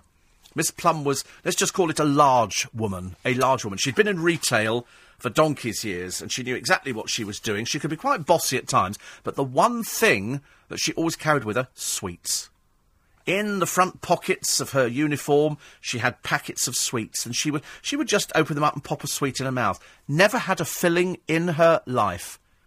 Never had a filling in her life. Me, you know, two sweets and that's it. Filling, a cluzel, filling, a cluzel. I mean, it was just non-stop. It was just non-stop. And she never had anything at all. Admittedly, she was as big as a whale and probably isn't even alive now. Probably isn't even alive. Uh, the soccer tycoon's son, at the centre of the great ball boy rumpus, apparently Charlie Morgan, for that is his name, tweeted before the king of all ball boys is back making his final appearance at for time wasting. So he'd obviously planned to time waste uh, beforehand. He's a rather stupid, pathetic person. His father is a director of Swansea, an owner of a boutique hotel. Uh, guests have included Catherine Zeta Jones, but there again, I imagine she's stayed in everything, barring a travel lodge. So there's a picture of Charlie leaving the pitch grimacing. Perhaps his father will slap the back of his legs and tell him what a silly little girl's blouse he's been. But he's very rich. But at the end of the day, he should not be lying on the ball. You give the ball back. That's what you. That's what you're doing. That's what you've done. Uh, here's Duncan Bannatyne like Duncan Bannatyne, but he's getting divorced. So he's axed jobs, apparently, to fund his divorce. He says, I haven't any spare cash, having to make staff redundant due to cost of divorce. He's got 600,000 followers, so he's got no money. Bannatyne, who appeared in a celebrity comic relief edition of the Great British Bake Off on Tuesday, told his followers, I have res- just received my decree absolute by email. Isn't that nice?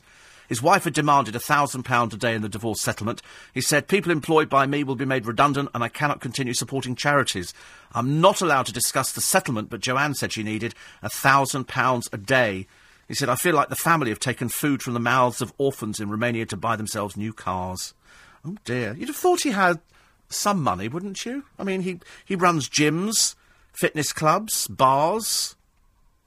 Bit of a sad thing. So, in other words, he has to get rid of people to fund the divorce. I'd love to know what the settlement was there. If she's asked for a thousand pound a day, that's good, isn't it? So she needs. Well, actually, when you think about it, thirty-two thousand pounds a month to live on. It's not unreasonable. It's not. I know it sounds. You know, most of us, of course, it sounds sounds absolutely ridiculous. But I mean, it's not unreasonable in somebody who's terribly, terribly successful. Thirty-two thousand pound a month. I've heard of much bigger divorce settlements than that. I've heard of serious amounts of money going out in divorce settlements. Uh, Pe- Frederick Forsyth, I like his uh, column. I agree with him most of the time. It's like people listening to this programme. Steve, I agree with you most of the time.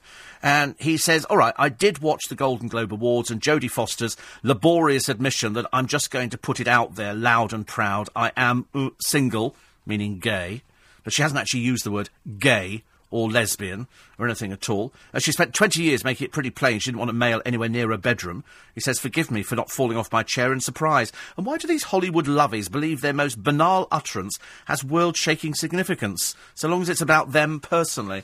Yes, I mean, I'd, been, I'd have been a lot happier with Jodie Foster, if she'd come out and said, "Yes, I am a lesbian. Yes, I am gay. I was in a relationship for goodness knows how many years, and uh, I'm still in love with this woman." Uh, but she didn't say anything, and yet I turn on Undercover Boss, Undercover Boss, American version, where it's the bloke who runs a shipping line. I think it must be one of the Norway, uh, the, the Norwegian cruise lines, and so he goes undercover to see how hard the staff work on these cruise ships. Now, I don't know if you know, but most staff on cruise ships work 10 months off, then they get two months, 10 months on, two months off. And he's introduced, uh, they were trying to bring in eight months on. So for eight months they're at sea. It's a fast turnaround. They have to work very hard. The reason they have to work hard on cruise ships is because they're working for tips. Working for tips. And he finds this woman who, nobody knows who he is on the ship except this one woman. And uh, as he walks into the restaurant, pretending because they'd all heard that there was somebody on there who was making a film about working on cruise liners and he wants to be a waiter. He wants to see how difficult it is to be a waiter. And as he walks in there, she goes, It's Niles Horan, whatever his name was. I can't remember what it was. And he said to this woman, he said, um, Hello, Peter so and so. And she went, I don't think so. And he said, he said, Can I? He said, How do you know? She said, I served you once for dinner. You came on board one of the ships I was working on. And she said, I remember all my customers. So she remembered him, and he said, Well, listen, can you keep it a secret? From the rest of the crew, because I want to see how people cope, you know, with their jobs. And so she explained to him how difficult it was to work a cruise ship, where you've got to bring up trays from the kitchen, there's escalators going down into the bowels of the ship, bring up trays of the food, put it on there, clear it, be nice, because that's what you're working for, you're working for tips. And, and then he, he sat down with her and said, Listen, so you know, what can we do to improve things for you? She said, well, I'd like to be promoted internally because there's very little promotion within the company. I want to be able to feel that I've worked hard for the company. She said, because I'm thinking of leaving. And, and then she, she dropped this, what I thought was a bombshell on this programme. I've never heard it said before. She said, and my, my girlfriend and I uh, you know, haven't seen each other for months and we want to get married this year. And he went, he took it all in his stride. Typical Norwegians. They take everything. Have you noticed? They take everything in their stride. Somebody can massacre 77 people and in court they go, yes, yes, so here it is. Yes, okay, fine, fine. Anders, yeah, yeah, well, fine, yeah, okay. So she was talking about this and he's saying, right, well, I'll see what I can do. I'll see what I can do. But some of the stuff that staff are expected to do, they said people go on holiday, they want a good time, but we don't want to do line dancing.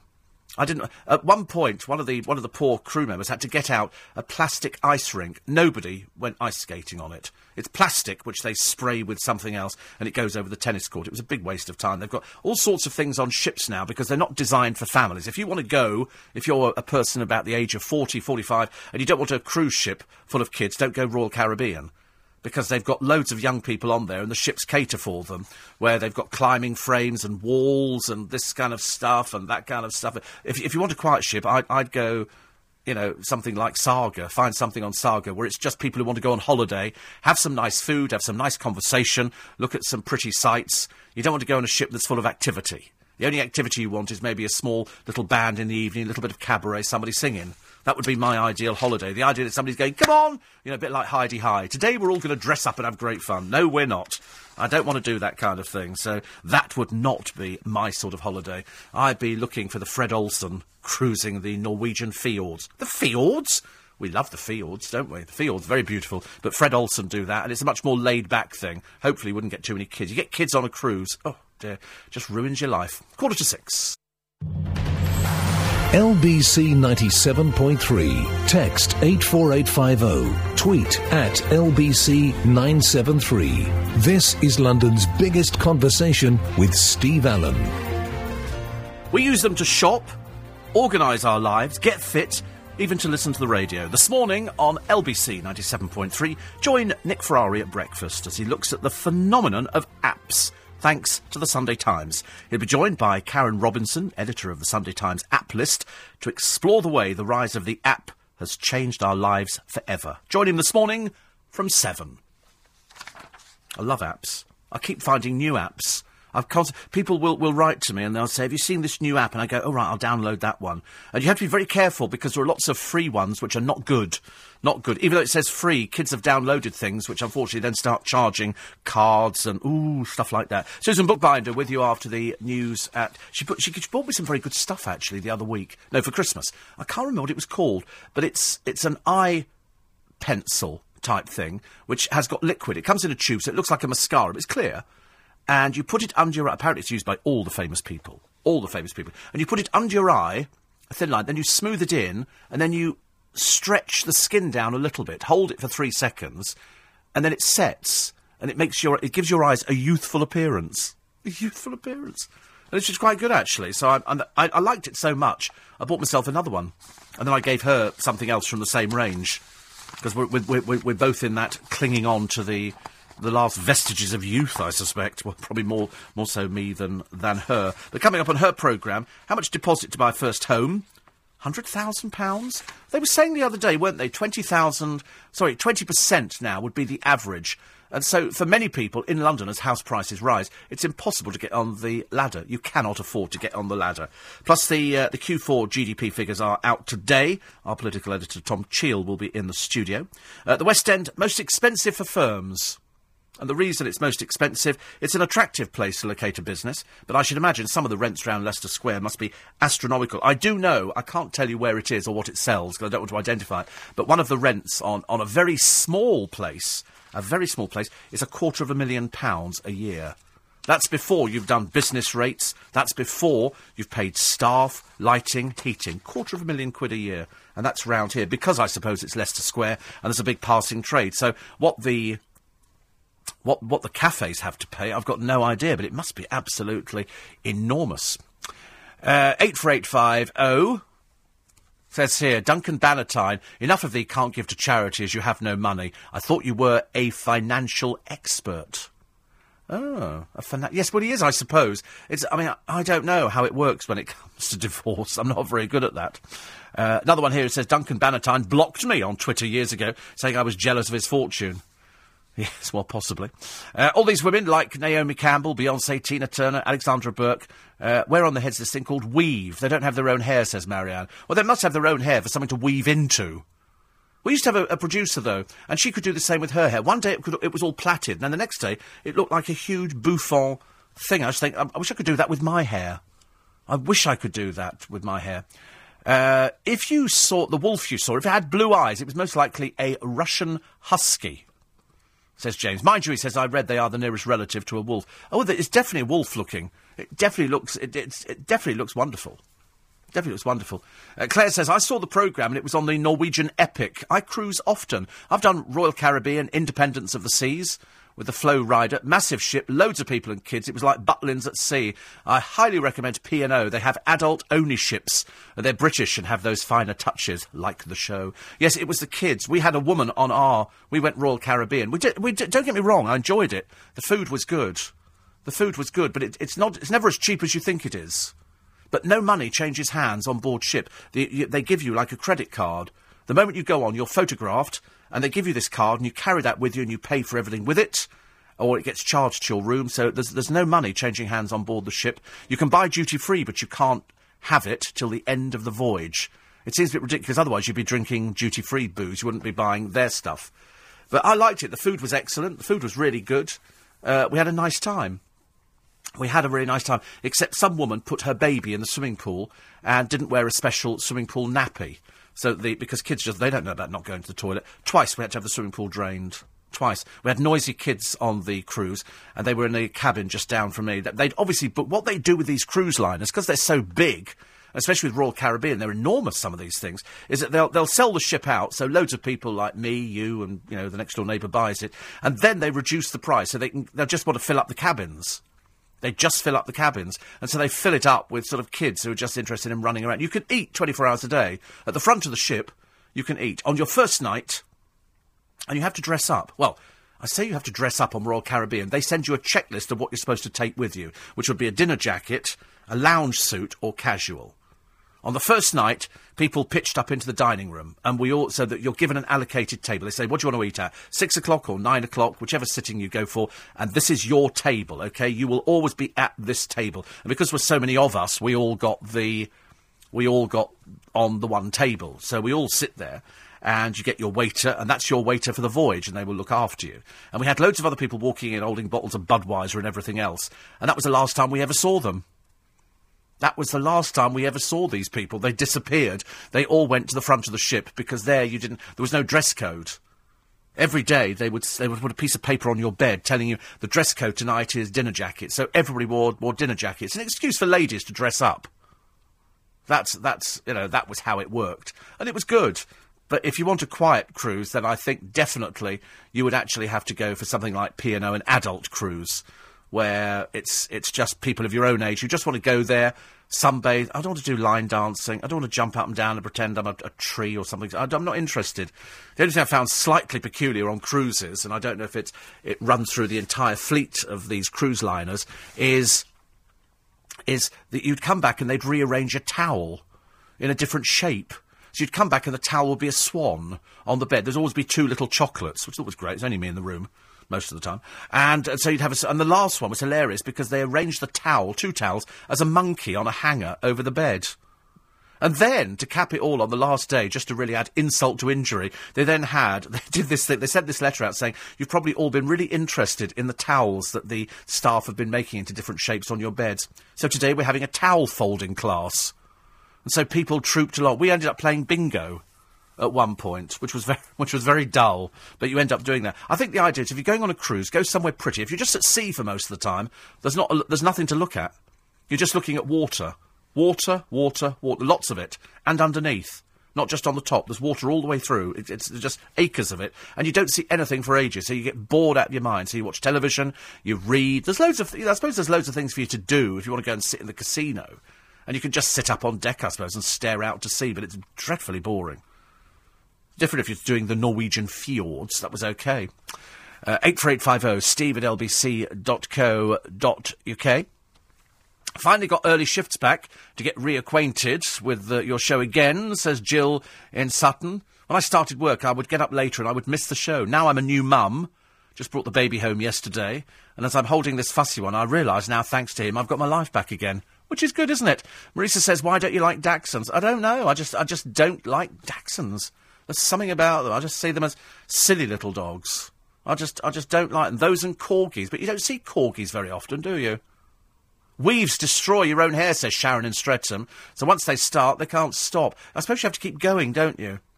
Unless you sort of pop wigs on or something like that. But there's loads of, of shops that deal with black hair. It's a you know it's, it's specific craft and art to be able to weave black hair. In America, they have these amazing things. I used to see it on the Ricki Lake show where people would come. I think it was Ricki Lake, who's back incidentally on British television. And it's it, they would weave the hair into the most amazing shapes with fans and think just unbelievable. I think it's called hair weaving. I think it's called hair weaving. I, I don't know what, what what what the purpose of it is, but it used to look fairly good, and I, I was interested in it. I was interested. I should sit there, look at these things, thinking it's it's a bit like wearing a giant wig on your head. You couldn't really actually go outside with it because it might all fall apart. Interesting to hear you talk about your dream of your neighbour last night. Research has shown that apparently we only dream about faces we've seen before, so that may explain why dreams often feature people we know. As for me, I hardly ever remember my dreams. It would help if I was a better sleeper, says Marilyn. Yes, I, uh, well, I mean, I do. I, I do occasionally remember my dreams, but I now can't remember, because it's now been a few hours, whether or not my neighbour feature, whether it was a hotel lobby or whether it was because there appeared to be a bed in it. I told you it was odd. I told you it was odd. I don't want to. I don't want to go into it because it's frightening me a little bit. I'm trying to stay well away from it at the moment. But it's odd when we talk about dreams. I remember doing a program on dreams on LBC, and we had a dream analyst in, somebody who interpreted what your dream meant. You know, whether it's a fear of flying or a fear of falling off buildings or a fear of being naked in public. You know, there are all sorts of things that frighten people about dreams. But I tell you, having a having a cheese and pickle sandwich before you go to bed, you're guaranteed a dream. Guaranteed. Uh, Neil says the mission. My mum loved Jeremy Irons and the music, bless her. We played Gabriel's oboe at her funeral. Such a beautiful, moving piece of music. Always makes me cry. I'll have to play it today. It's lovely. I'm, I'm so looking forward to seeing Jeremy Irons. He's got a new film out, and he'll be coming in for In Conversation. I bought myself an orchid once. My ex-girlfriend was convinced that some girl had bought it for me and poisoned it with bleach, says Adrian. That's the trouble. People get jealous. That's what I came to the conclusion. That's all the Jeremy Kyle show is.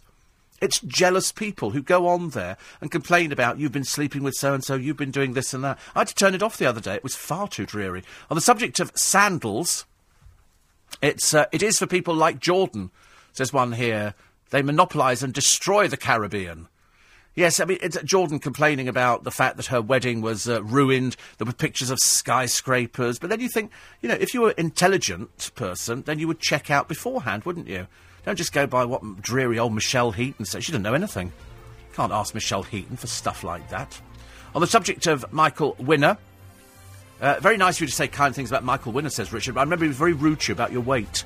Yeah, but I take all that on the chin. I don't care about things like that. And we are running Michael Winner again. It was an hour interview. We've cut it down to 20 minutes. We've taken out all the bits where he talks about his will and, uh, and all sorts of things like that that just seemed a bit inappropriate. It was a very good interview, and that'll run for In Conversation this Sunday on 97.3. News at 6 is coming up now. LBC 97.3. Text 84850. Tweet at LBC 973. This is London's biggest conversation with Steve Allen. Morning. We'll have a, in about 10 minutes' time, we'll have a little clip for you. Two little clips. One of Michael Winner, the late Michael Winner, who we're running again this Sunday as part of In Conversation as a tribute to him, because he was, uh, he was a, a little sweetie and he came into the studio and we did an hour with him, which was quite a long time actually. I remember he, he came in in, in his slippers, which I thought was quite good. And I thought we've got to go down this corridor. He went, oh, it's a long way. You know, I thought it is really actually, but he made it and he was very good and very gracious. So we'll be talking to him and also to Sarah Millican, who's going to be featuring as well this Sunday for In Conversation. Uh, the traveller story from Meriden reminded me Meriden is the place in the UK that is furthest from any coast. Every other place in the UK is closer to a coast in a straight line than Meriden. That's how this is the place where they've got the travellers. Not a lot of people know that, says Jeremy in Weybridge. Well, we do now, thank you very much indeed. Alan says Waitrose has become the latest supermarket to be dragged into the horse meat scandal as it admits withdrawing burgers from its shelves. I think everybody has done it as a precaution, haven't they? I think people seem to be just erring on the side of caution, whether or not they've had any association with this place. There is the, there is the danger that stuff could get into the food chain, and so they so they end up checking it all out. I suppose they have to do that just in case somebody has an allergic reaction to it. But if we've been eating it for years then it quite clearly doesn't make any difference at all because it hasn't made any difference to me, hasn't made any difference to you. And if, as they say, we have been eating it for a long, long time, it's obviously been in the food chain. I'm more worried in case there were, there were steroids or something else in it, but they do check for this stuff. It's how it actually gets into the food chain that worries me.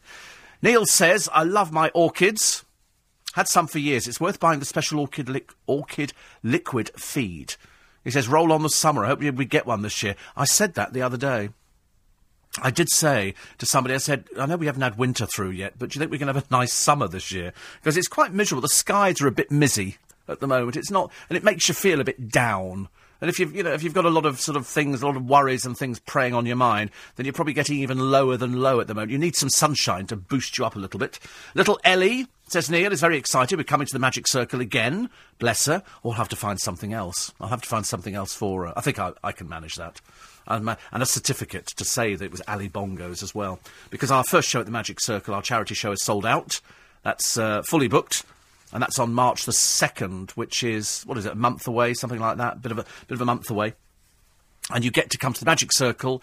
Uh, you can have a look around, go to the museum downstairs, look at all the lovely posters, look at all the magical apparatus, and you can have a cup of tea in the in the club room, and then you get some close up magic and then it's upstairs into the theatre for a theatre show, which I shall be hosting, and all the money goes to charity. You can go to the Magic Circle website, which I think is magiccircle.co.uk, because we've put an evening show on at seven o'clock. For those people who said it was a shame that you did one at two thirty, because I can't make it in the afternoon, I'm working, but I could come in the evening. So there's one at seven o'clock if you fancy coming down and seeing us. You'll be in good company. There'll be lots of lots of LBC listeners who will be down there as well. Uh, Jackie says, "Good morning, Steve." Only two more sleeps until the Crumblies meet in London for a nice Chinese meal. Percy the Duckling will not be on my menu. He says, uh, morning to all of them. I hope Diana has not slept in today. Do you know, actually, when I woke up this morning, I seriously wanted to sleep in. It's the first time I've ever wanted to sleep. I was so warm. And I've taken to turning the, I put the heating on in the afternoon, turn it off for I go to sleep because you cannot leave the heating on overnight. You wake up and you cannot, you cannot breathe. You cannot breathe at all. 84850 are you still maintaining your allegiance with all things Waitrose? If so, have you come across any special new foodstuffs or products, says Paul? No, nothing at all. I mean, I just, I do spend time. It sounds a bit odd, doesn't it, really? You know, when you go to a supermarket and it's not something like Tesco's or Aldi or Sainsbury's or anything like that, but you go to Waitrose, they seem to have more specialist stuff on the shelves. So when they've got jams, there'll be a whole aisle of different jams. It might be the same in other supermarkets. I don't know. I've never never wandered up and down other supermarkets. But you look at all these jams and you think, God, what a bewildering array. It's like trying to find shampoo, isn't it? You just want shampoo. I just want to wash my hair, but is my hair dry, lank, lackluster? You know, damaged by frost, permafrost or otherwise? Is it sun bleach? I mean, I, I go round it. I just want to pick up a bottle of shampoo and walk out with it. Well, not walk out with it. I want to pay for it quite clearly. I don't want to walk out with it. Um, 84850. Uh, also, lots of scam emails coming out at the moment via PayPal to divulge account details and warning your account may become inactive. As I've said a million times before, anything that purports to come from a bank or a building society or PayPal or your doctor they're all scams. Even though they look very genuine, it'll say somebody's tried to access your account. We need to go into it and check if you can supply your passwords. Ignore it. If you're a silver surfer, you're probably way ahead of the game. You just ignore stuff like that and you just delete it. You just delete it. Lou in Kent says lots of snow on its way tonight. Oh, don't say that. Don't say that. Although this weekend I've got a light weekend. I'm I'm determined not to do anything this weekend. Next weekend, busy weekend. Uh, Patricia says going on a cruise is the naffest thing. All those well-off Westerners being luxuriously waited on by low-paid third-world workers. Um, the tr- they make quite a lot of money. It's quite lucrative for these people. It's, in fact, it's very lucrative. Very lucrative. Paul says, I do a cruise drive holiday many times a year. Woolwich Ferry out and the Blackwall Tunnel home. Thank you. Is the fan still under the desk? No, they moved it actually yesterday because apparently they've moved it. Yeah, because apparently Nick Ferrari kicked it as well. uh, I'm a Waitrose partner, no horse in our burgers. Well, they've taken a lot off, haven't they? But I think that's just something done as a precaution. Hair sculpting, it's called, says Sharon, where you where you take black people's hair and they do it and they it looks it looks so intricate. It, it really. I think actually, if you go to a hairdresser that specialises in black hair, it's, it's like a social event, isn't it? People sit down there, probably have drinks and cups of tea and everything else. Uh, my girlfriend booked a cruise last year. We didn't realise until we were on board it was clothes optional. Oh dear. A nude cruise. Crikey. Oh, I'm not sure about that. Blimey, quite, quite frightened me now. Uh, the good news is Shirley MacLaine is coming back to Downton Abbey. So they've announced that the other day, Julian Fellowes, and they've just found a painting spotted in a pri. I love this. I thought it was just spotted in somebody's house, but in a private sitting room at Lambeth Palace, which has been identified as a portrayal of Catherine of Aragon and reunited with one of her husbands, Henry VIII, after nearly 500 years. He was a horrible man, wasn't he, Henry VIII? Didn't like him at all. Ugh, ghastly old man. They should have executed him, but he died horribly, so that was good news all round, I suppose. If you didn't like somebody, you just had them executed. And there was a poem that went along with it. Somebody have to send it in to me. I can't remember exactly what the poem was, so you could work out who lived and who died. Divorced, divorced beheaded, died. Divorced, beheaded, survived. Is that what it is? Can you remember who the people were, though? Catherine Aragon was divorced. Anne Boleyn was beheaded. Jane Seymour was. She. She died after childbirth. That's right. She gave him the son that he wanted. Then you've got Catherine Parr. She survived, we think. Catherine Howard was. Was she executed? We think she was beheaded. And then Anne of Cleves was sent back. Yes, she was. She was not at all attractive, poor soul. So that's what it was. One of them was was very young, who was beheaded. Was that Anne? No, it wasn't. I'm sure. Was it Anne Boleyn? Who was the? Catherine Howard, I think, was, was very young because she'd had an affair with Thomas Culpeper. And Thomas Culpeper was executed outside the Tower of London, where it was the public beheadings. People miss that. If you go over the road, there's just a plaque which is where the scaffold was, and thousands of people. Thomas Culpeper was, was beheaded. We were never sure if it was a setup anyway. And they brought his body back in, minus the head, past the window where she was waiting her own execution. And then she was taken out. They they erected, and I think they're all buried in St Peter, Unvincula. Unvincula? St Peter at Vincula? One of the two. It's the, the church inside the Tower of London. We were a bit bloodthirsty. There was no hangings, were there? It was all beheadings. I think the hangings took place at Tyburn, where they would do mass hangings, and then inside the Tower of London for those people. And Henry VIII was just off, uh, you know, shoving his face with more food. So, so glad he died of horrible things, and he died screaming in agony. So pleased. Quarter past six. LBC 97.3, London's biggest conversation with Steve Allen. Morning, 6.20, Friday morning. The most exciting thing about the day is the fact that we'll have a result over this weekend for Big Brother. And I think it's going to be Rylan who's going to win because Channel 5 are definitely grooming him because he's got a TV show coming up, as have the two dreary Americans. So I think that's a foregone conclusion. It's a bit of a fiddle, really, because they've been allowing him out of the Big Brother house because he's rehearsing for the X Factor tour. So it makes a complete mockery. Unfortunately, of the of the whole series, part of rubbish as far as I'm concerned. Nick Ferrari after the news at seven. As a new report reveals that by 2020, owning a house in London will be an impossible dream. Nick will want to know, is that really the case? How did you get on the property ladder? Plus, do you believe the statistics that says crime has gone down? Do you feel safer in London? All that plus a full review of the day's newspapers. Mark uh, Watts, editor-in-chief for the investigative website Exaro News, will be in the studio to go through the papers. Now, this coming Sunday morning, in conversation, we have one of our most successful female comedians, Sarah Millican, who's never off the TV but she's still prone to extreme nerves before performing, as you will now hear. When I did the Royal Variety, I did it a few years ago, and that was terrifying. They were just about to, to sort of push me out to go and do my bit, and somebody noticed that I had a rash uh, building up my neck, and they had to go and take me into the room where the um, where the makeup was, uh, like the makeup room where they were busy spray uh, spray tanning the dancers, and just paint my neck like it was like emulsion, because I was just I just had such a nervous rush in, like just. Lots of people like, get I'll that. be fine. I'll be fine. And then moments before, they just dragged me off and painted my neck and pushed me out again. I love that. Cut. Where do you get hold of that emulsion? That's what I want to know. You do get that. Have you noticed? Some, it, it's a flush that comes. Oh, just me again. Just me. I don't get it. I don't know because I've got my buttons done up. But I mean, if you're a lady, that's something worrying. You can check more of Sarah Millican on Sunday. We will, of course, also be paying tribute to Michael Winner, who passed away at the beginning of the week. We'll be bringing you a selection from the interview he did with us back in 2009. Here he is talking about the heyday of Leicester Square. Leicester Square Yeah. was like the high society point of London. Yes. Next to the Odeon Leicester Square was a club called the 400, which was the poshest club in London. You had to wear evening dress to get in.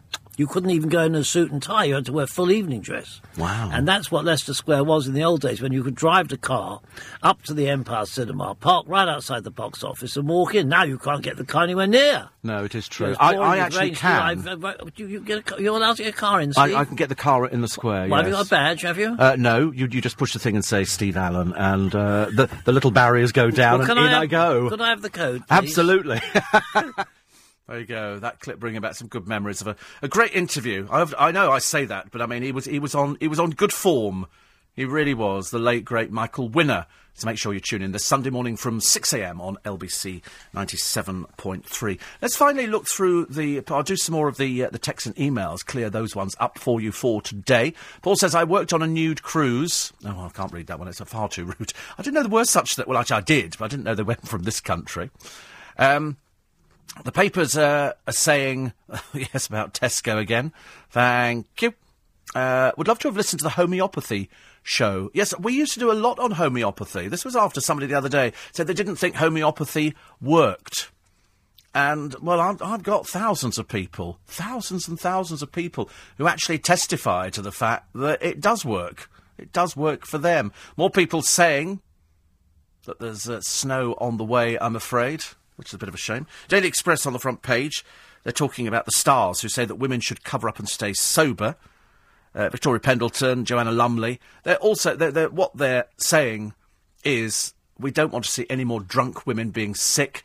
Unfortunately, it sends out the wrong message to everybody. It's not nice. It's, uh, it's the kind of thing you learn, I think, as you get older. You can we can all walk through certain areas of where we live and look at drunk people behaving badly outside a pub, outside a bar, outside a shop, outside a kebab place, just just about anywhere, and it's generally due to alcohol abuse. I'm afraid. I mean, I, we have to go through it every day because Leicester Square, everybody gravitates around here and Piccadilly Circus, and there's loads of drunks, and it's people who then stagger home on the night bus. I wouldn't want to drive a night bus for love nor money. I really wouldn't. Pudsey is getting his paws on a mega Hollywood deal.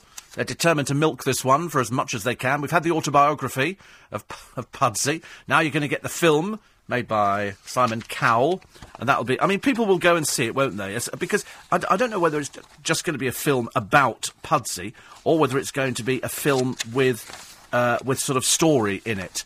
So he becomes a little bit like Lassie or something like that.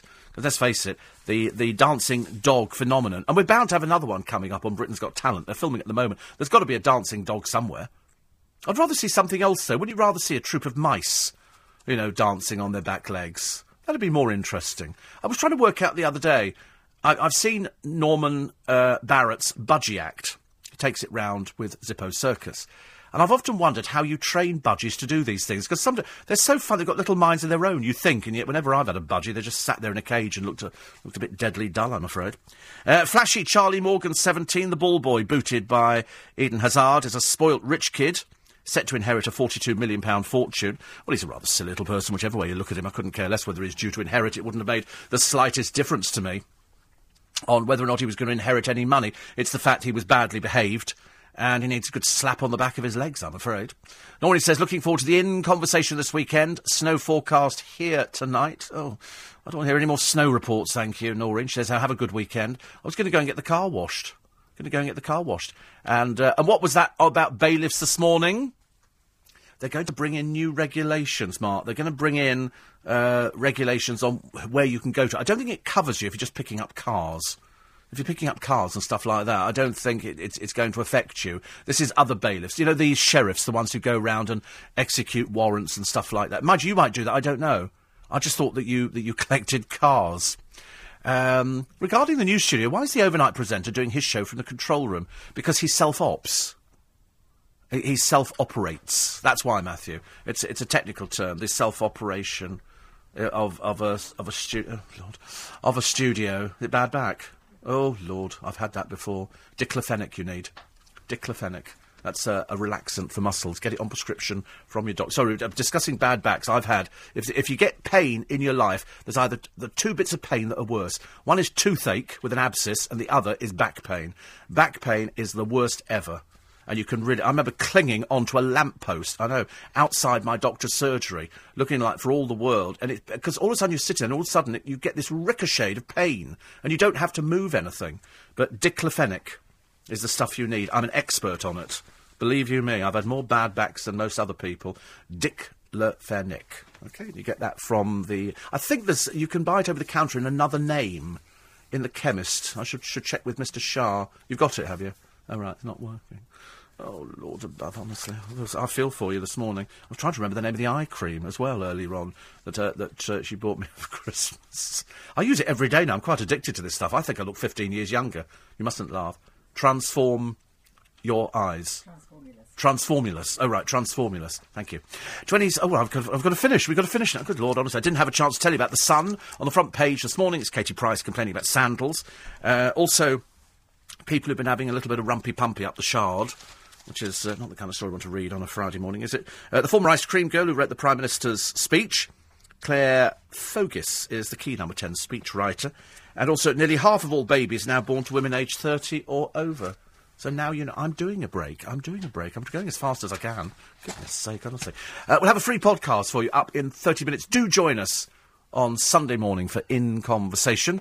Uh, don't forget to follow us on Twitter at Steve Allen show. You can find out about podcasts if you go to the LBC website, lbc.co.uk. Best of Steve Allen and In Conversation Sunday morning starting at 5 until 7 o'clock. Have a great weekend. I hope the snow doesn't come down. Nick and the team with you after the news at 7 o'clock this morning, next on LBC 97.3. The morning news with Susan Bookbinder.